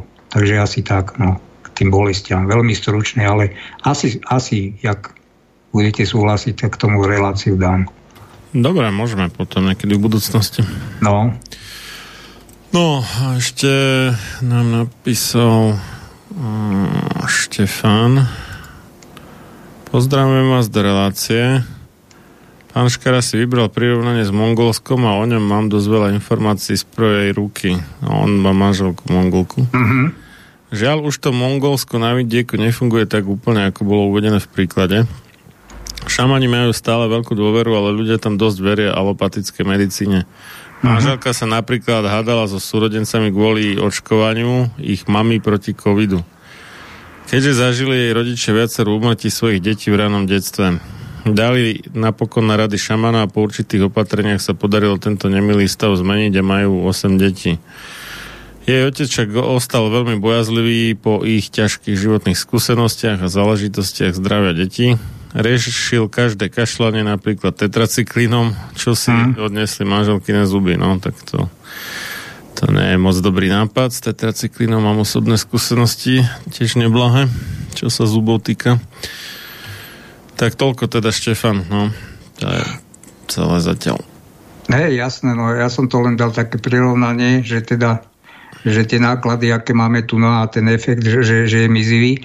A ďakujem teda za ten príspevok, že vlastne poslucháč nám ukázal, ako ten biznis alebo tá západná medicína preniká už všade.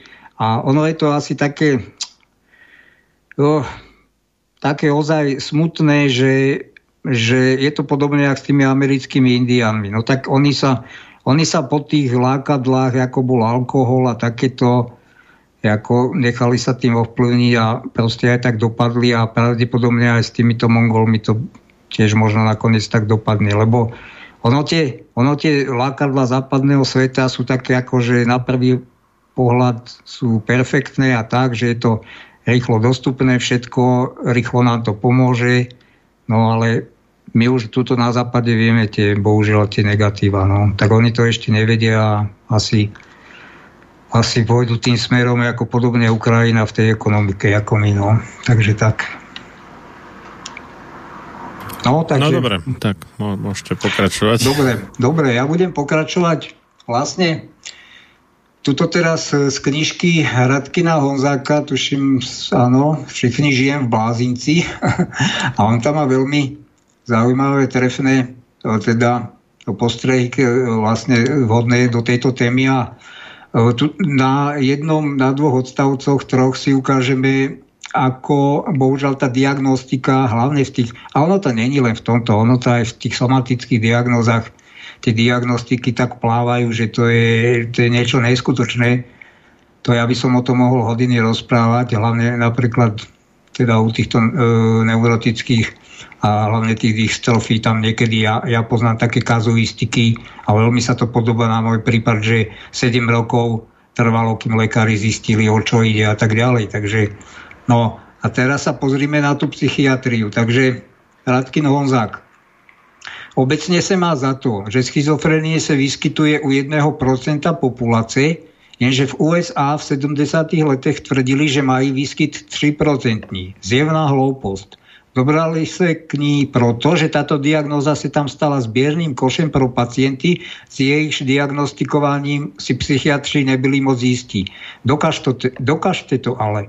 Povedlo sa to až psychologovi a právnikovi Davidu Rosenhalovi, do rôznych bláznincov, a toto bude ozaj úsmevné, do rôznych bláznincov poslal anonymne 8 kamarádů, psychologů či sociologů s tím, že měli při anamnéze odpovídat víceméně pravdivě, pokud jde o rodinný stav, pracovní kariéru, úspěchy, neúspěchy, pouze se zamlčením práve identity. Mieli sa ale zmeniť o tom, že deň predtým mieli zásleh. Tu sa myslí tie paranoidné blúdy, teda že si ten dotyčný namýšľa, že počuje hlasy, hoci tam nikto v tej miestnosti nie je. Hej.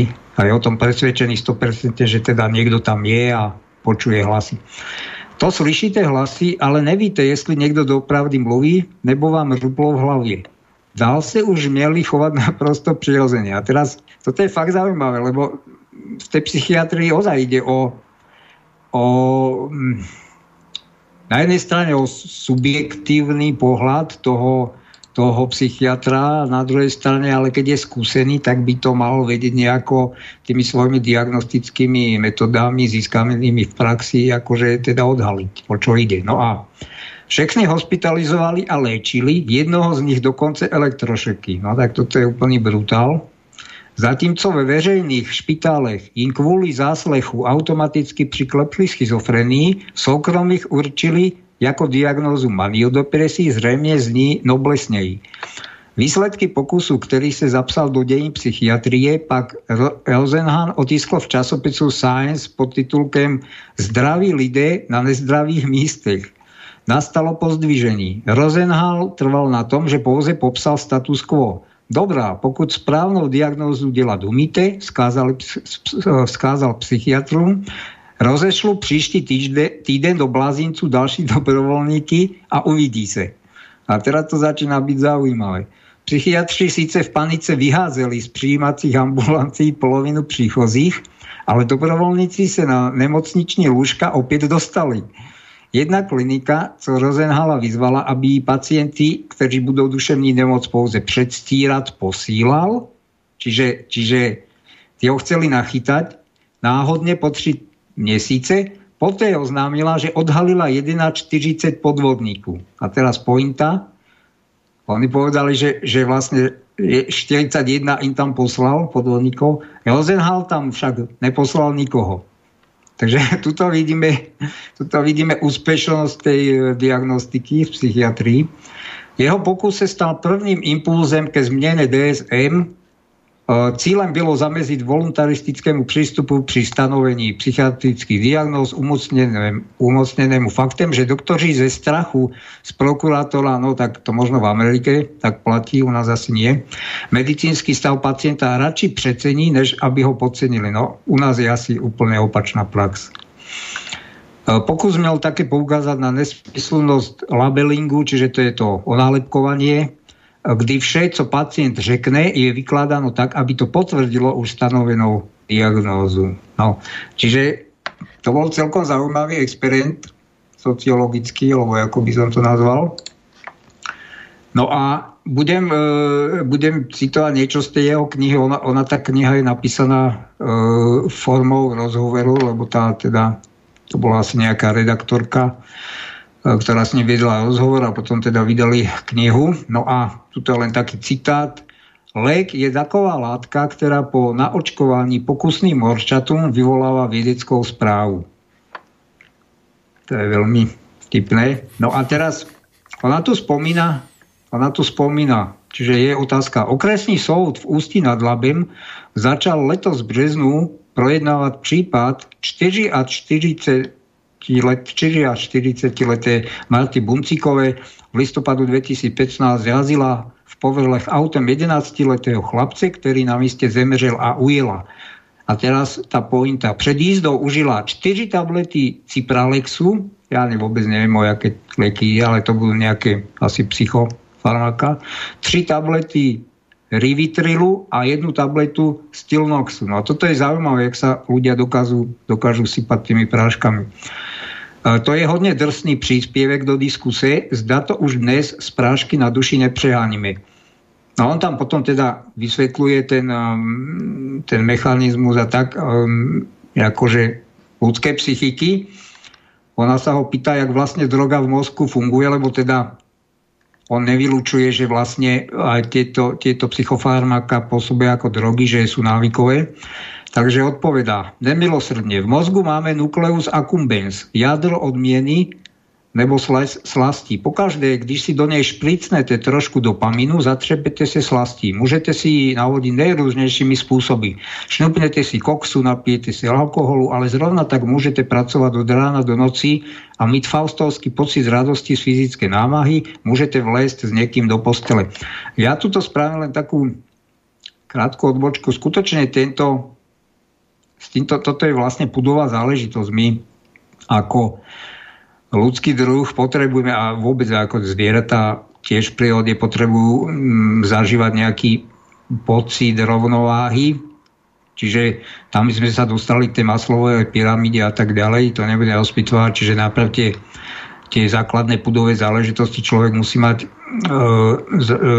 naplnené a tak ďalej, ale k týmto pocitom slasti to by bola tiež zaujímavá relácia sa dostať rôznymi cestami a ono, jak tu teda spomínal, že aj cez fyzickú námahu, tak vlastne títo napríklad ultrabežci sa dostávajú niekedy do takých stavov, ono sa to nazýva, že flow, čiže tečenie, alebo aj pri bojových umeniach sa to dá nejako dosiahnuť a samozrejme meditáciami. No zaujímavé by bolo porovnať všetky tieto, keď to mám tak nazvať, že metódy alebo spôsoby, ako sa dajú dosiahnuť tieto neurologické a psychologické stavy, lebo z môjho pohľadu tá fyzická námaha zaprvé to není isté, ono to príde samé nejaký moment pri tom behu, ale ako je to obrovská daň dostať sa týmto spôsobom k takému stavu a teda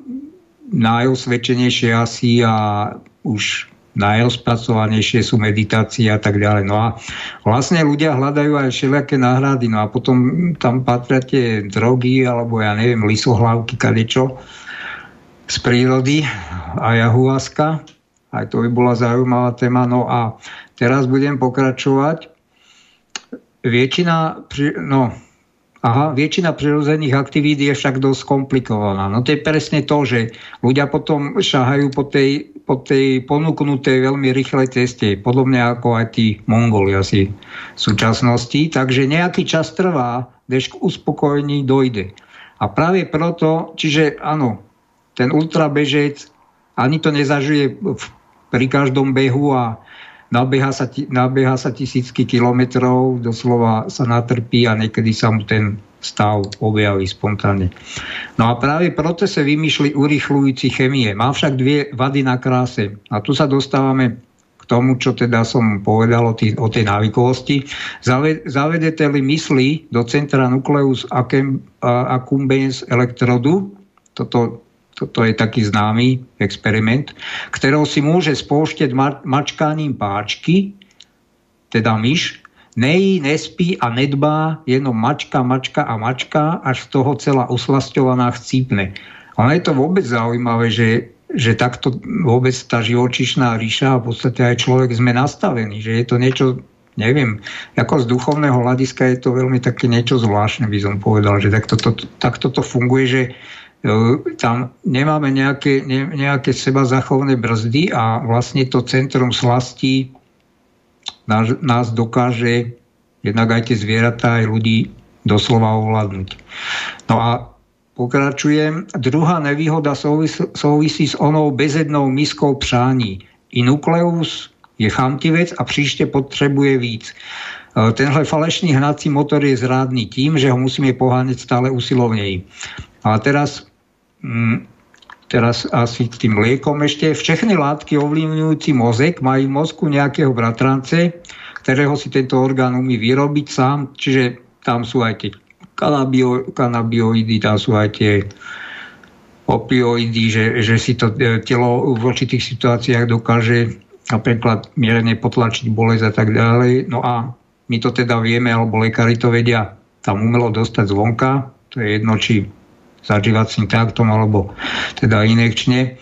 Máme tam napríklad endogénny opioidný systém, jakési vnitřní morfíny nebo endorfíny, ktoré nás v prípade bolesti pohľadí a uklidní. Slupnete-li jednou na nejakou väčší bolesť pilulku, a tu je to nebezpečenstvo, v ktorej je opium, obsahujúci řadu alkaloidů, predevším ale morfín, uleví sa vám a súčasne vám bude tak nejak fajn. Čiže tam je aj ten psychický účinok, môže byť. Pokud to ale udeláte dvakrát, trikrát, máte problém. Mozek totiž tvrdě jede na tržní princíp. Dostane-li od niekud látku, ktorú by inak musel zložite vyrábieť, rýchle sa na samovýrobu vykašle a žádá přísun zvenku. Otázka, za co vďačíme dalšímu pokroku farmakológie? Odpoveď od Radkina Honzáka. Za benzodiazepiny, nový typ anxiolitik, tedy lieku proti úzkosti. Vymyslel je geniálny polský emigrant Leo Sternbach, jeho Valium se, toto hlavne schizofrenici dostávajú, se stalo po leta najčastej předepisovaným lékem drogou ve Spojených státech. A v roce 1978, kdy bylo na vrcholu popularity, se ho jen tam prodalo 2,3 miliardy tablet. Benzodiazepiny mají širší využití než jejich předchůdce, non-benzodiazepiny, z nich nejlíp známe beprobamat. To je ešte taký zo socializmu liek. Niektoré pôsobí protizáchvatovie, iné navozujú pocit príjemnej uvoľnené priopilosti. Mnohé ovlivňujú víc vegetatívne príznaky, úzkosti, takovéto zvláštne nepríjemné vnitřní tetelení. U benzodiazepinu se věřilo, že už návykové nebudou, jenže byli, jak ukázal čas. Co který lék opravdu obnáší, se totiž dozvíte až tak po 5-10 letech, co je na trhu, jelikož ho užívá běžná populace, ne ta vybraná na farmakologických studiích. Chcete niečo? No to platí o všetkých liekoch, aj vakcínach a tak ďalej. Áno.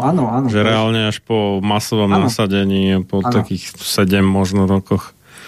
A im potom aj revidujú tie príbalové letáky a v skutočnosti, keď sa povie, že nový liek alebo nová vakcína, tak to je tá najhoršia možná reklama aj pre tých informovaných, lebo to znamená, že to je veľká neznáma. Áno, presne tak. No a vlastne áno, však na toto chcem poukázať, že nie je to len náš laický pohľad, ale teda a ja to veľmi kvitujem, že teda odborník ako Radkin Honzák o tom hovorí otvorene a teda však nie je sám. No a pokračujem teda trošku v tej ich debate, že otázka respektovaní filozofové, sociológové, ale i lekári trend medicinalizácie, o nemž sa u nás moc nemluví, odsudzujú. A vy? Ja taky. Vždyť už padlo za obeť i 7 hlavných hříchů. Všechny se postupne stali novými nemocemi. Tu sa dostávame k tomu, že skutočne na vybraté z kontextu parciálne nejaké psychické alebo problémy alebo symptómy sa dá nálepka a potom sa na to nasadí liečba a samozrejme, keď povieme, že nasadí liečba, tak nasadí sa nejaký liek. Takže Radkin Honzák. Vezmete si pýchu, ergo zdravé sebeviedomí. Jehož opakem je frustrace. Ze smilstva máme závislosť na sexu, z obžerství obezitu. To v rámci korektnosti pokračuje ešte dál, jak naznačuje titulek diskusního článku. A ten titulek je, také říkáte pacientům, že mají metabolický syndrom místo toho, aby ste im řekli, že sú obezní. A lenost je úplne čerstvé prokrastinácie. No toto je ozaj už dnes používaný taký názov pre lenivých ľudí, ktorí odkladajú svoje úlohy a povinnosti. Ďalšia otázka. Áno, to teď ide do módy, aspoň soudím podľa počtu článku médií za poslední půl rok. Co za hrychy ešte zbýva? Třeba hnev, to je buď impulzivita, nebo nieco ako ADHD, čili hyperaktívna porucha pozornosti. Před zhruba 40 lety prišiel americký psychiatr Eisenberg s tým, že deti podľa jeho kritérií neklidných, tedy nemocných, je v populácii kolem 5% a dneska 15, niekde až 20.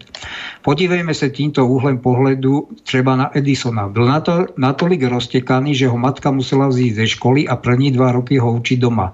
Dnes by dostal pilule, zvídavosť by ho prešla a my bychom svítili petrolejkou.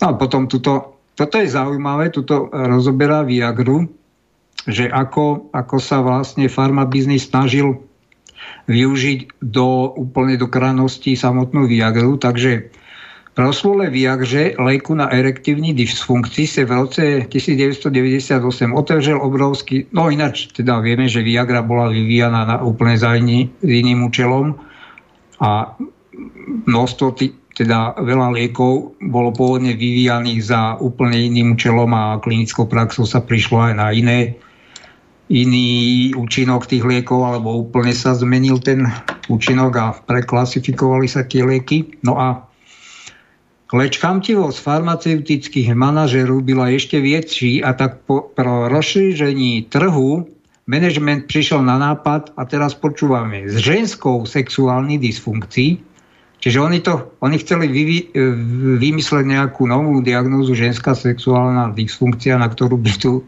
Viagru použili. Problémem do tej doby v medicínskej praxi nevídaným. Svolali expertný konzorcium gynekológii, psychológii, fyziológii, patológii. Kam inám než na Havaj, tam je tvúrčí prostredí a účastníkom zadali, aby pripravili jednak filozofii, jednak kritéria, co tam za jakých podmínek patří. Další rande si dali za rok na jakémsi podobne choroblém míste, kam už však přijeli i redaktoři British Medical Journal a baboučičky mi rozkopali.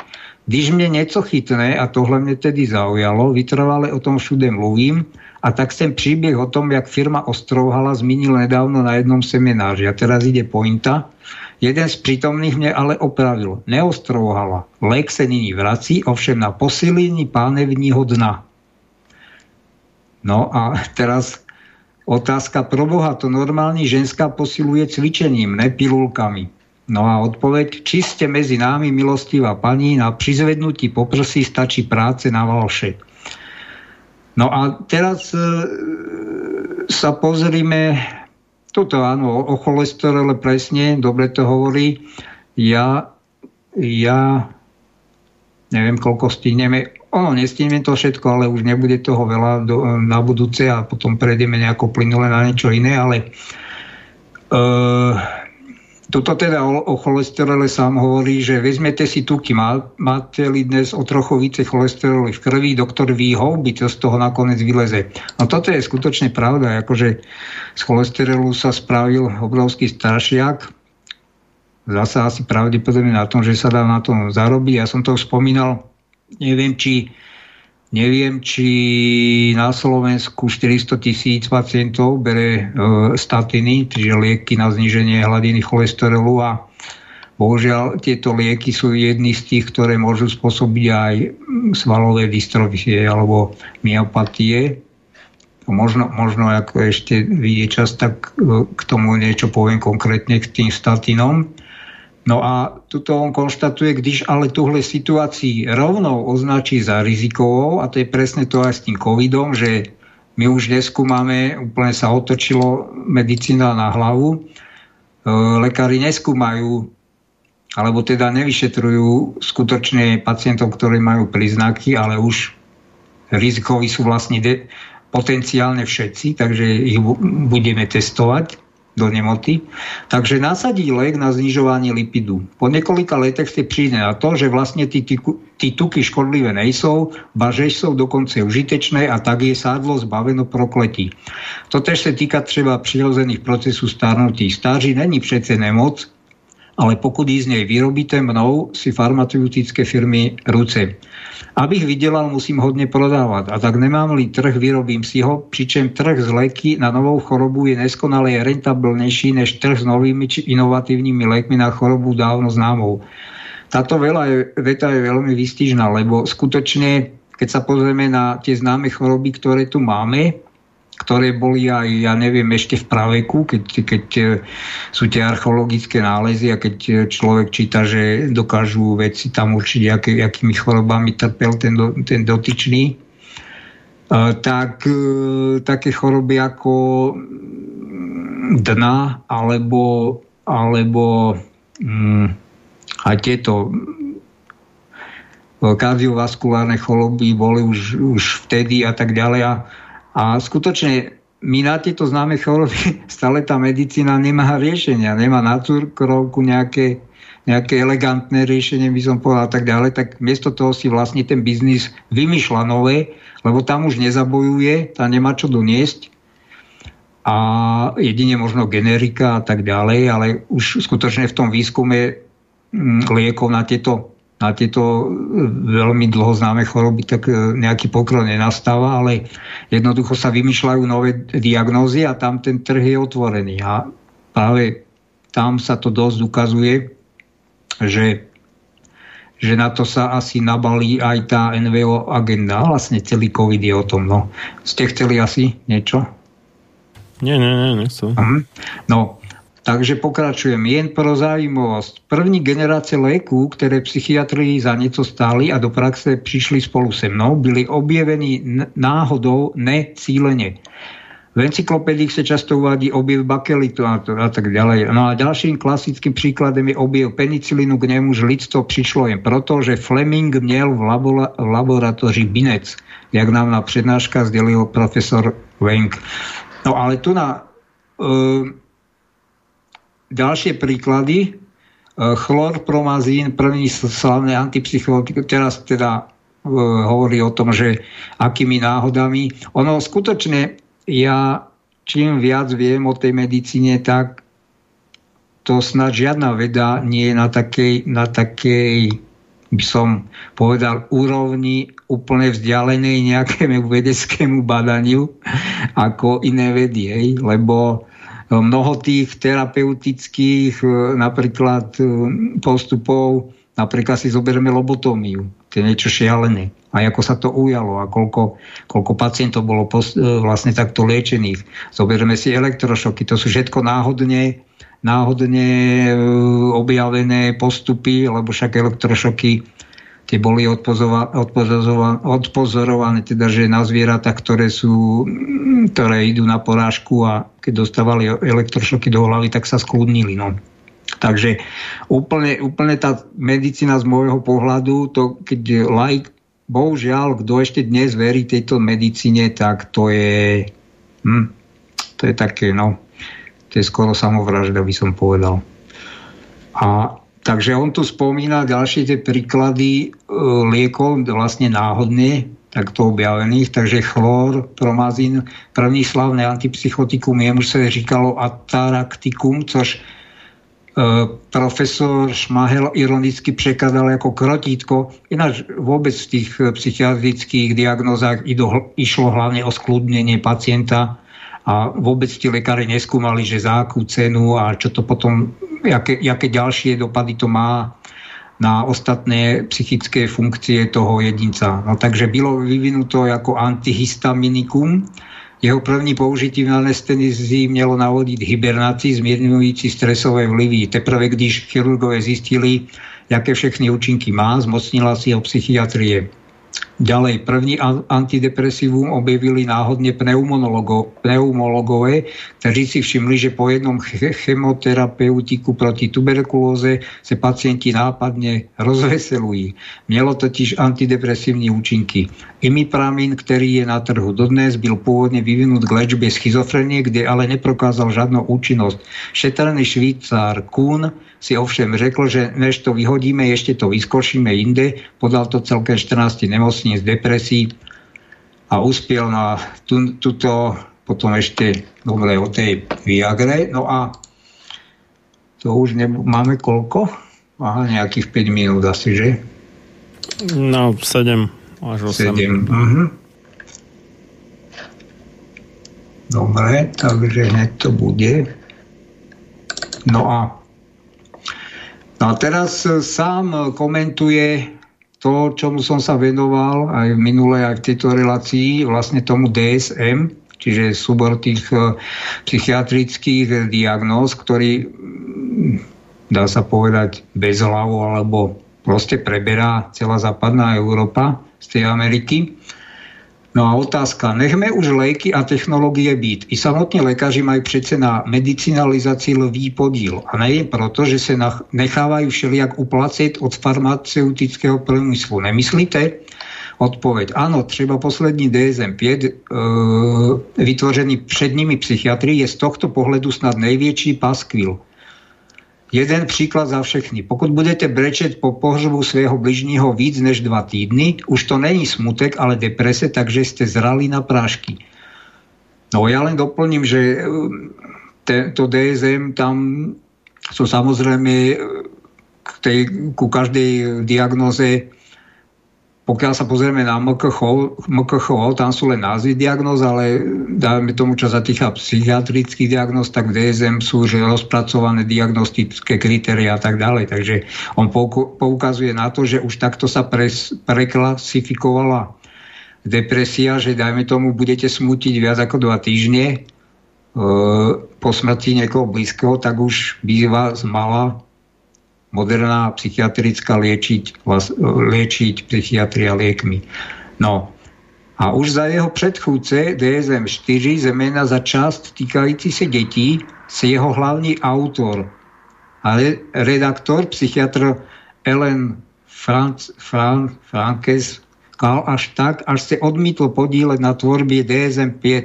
Půl roku pod vydání sice mlčel, potom však vydal brožurku s tím, že se sice nechce postavit na stranu antipsychiatrů, ale když domyslel, jak zhovadilý systém to je, počínaje filozofií, tedy představou, co je a není nemoc, a konče uvedením nových klinických jednotek, musí se ozvat. Čiže tuto vidíme do zákulisia toho celého.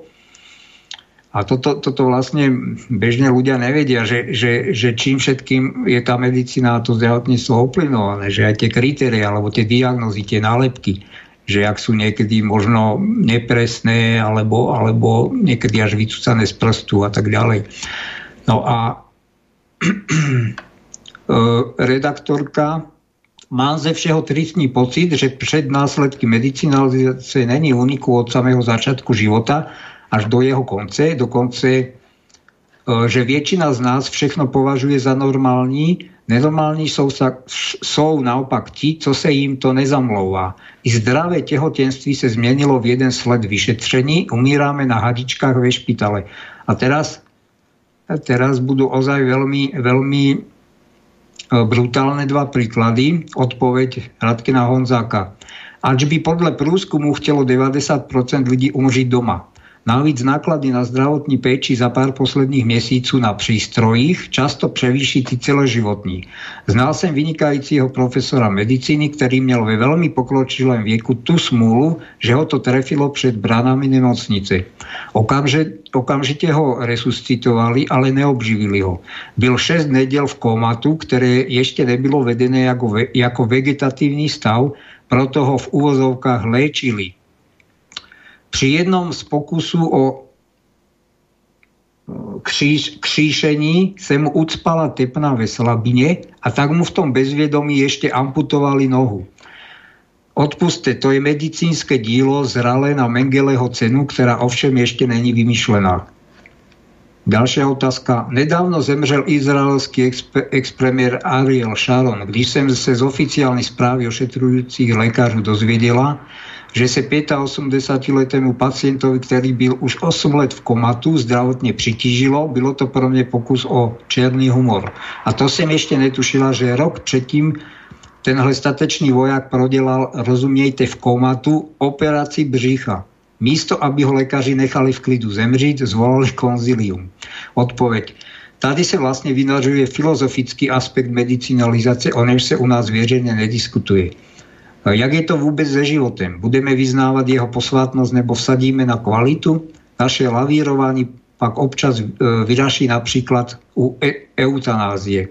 To je ozaj samostatná téma, samostatná problematika, kde sa vlastne tieto dva protichodné názory, taký by som povedal veľmi materialistické a potom duchovní, náražajú na seba. A protože zastánců obou přístupů je dostatek, zrodil se systém kočkopes, který chce jak kvalitu, tak posvátnost. Proto se pak zachraňují málen desetidékoví novorozenci, kteří se při obrovských finančních nákladech a lidském vypětí vypiplávají do jakž tak zdravých dospělých, proto se zachraňují staří lidé, místo aby se jim dopřal důstojný přirozený odchod ze světa. A co je nejhorší, že to má být a je to medicína, která rozhoduje, koho ešte piplat a koho už ne. No ja myslím, že toto bol celkom taký výstižný záver. Ešte niečo som tam mal nachystané, ale... No, to už nezvyšil čas. Áno, to už nebudeme a ono to ozaj otvára veľa aj odborných, aj praktických, aj filozofických otázok, takže to sa nedá akože... Ale teda bavili sme sa o liekoch a ja som tu chcel ukázať vlastne len na malom výseku, lebo o tom by sa dalo celý rok rozprávať jednotlivé špecializácie a diagnózy, že jak sa to lieči a jak by sa to možno malo a nemalo, to je jedno. Ale tuto na tom malom výseku v tej psychiatrii sme si ukázali jednak jak sa skúmajú lieky, jak sa nasadzujú, jak sa robia tieto manuály na diagnostiku a tak, a koľko zádrhelov to má, koľko, by som povedal, kritických miest, na ktorých to môže stroskotať a vlastne potom ten prínos pre pacienta je niekedy nulový alebo až negatívny. Takže asi toľko. Dobre, ďakujem veľmi pekne za zaujímavé rozprávanie. Tak prajem všetko dobré do nového týždňa. Aj do letných prázdnin, keď pre vás zase nie sú prázdniny, ale tak všetkým deťom, ktoré nás zase nepočúvajú, a obzvlášť v takejto dobe neskorej. Nevadí. Tak.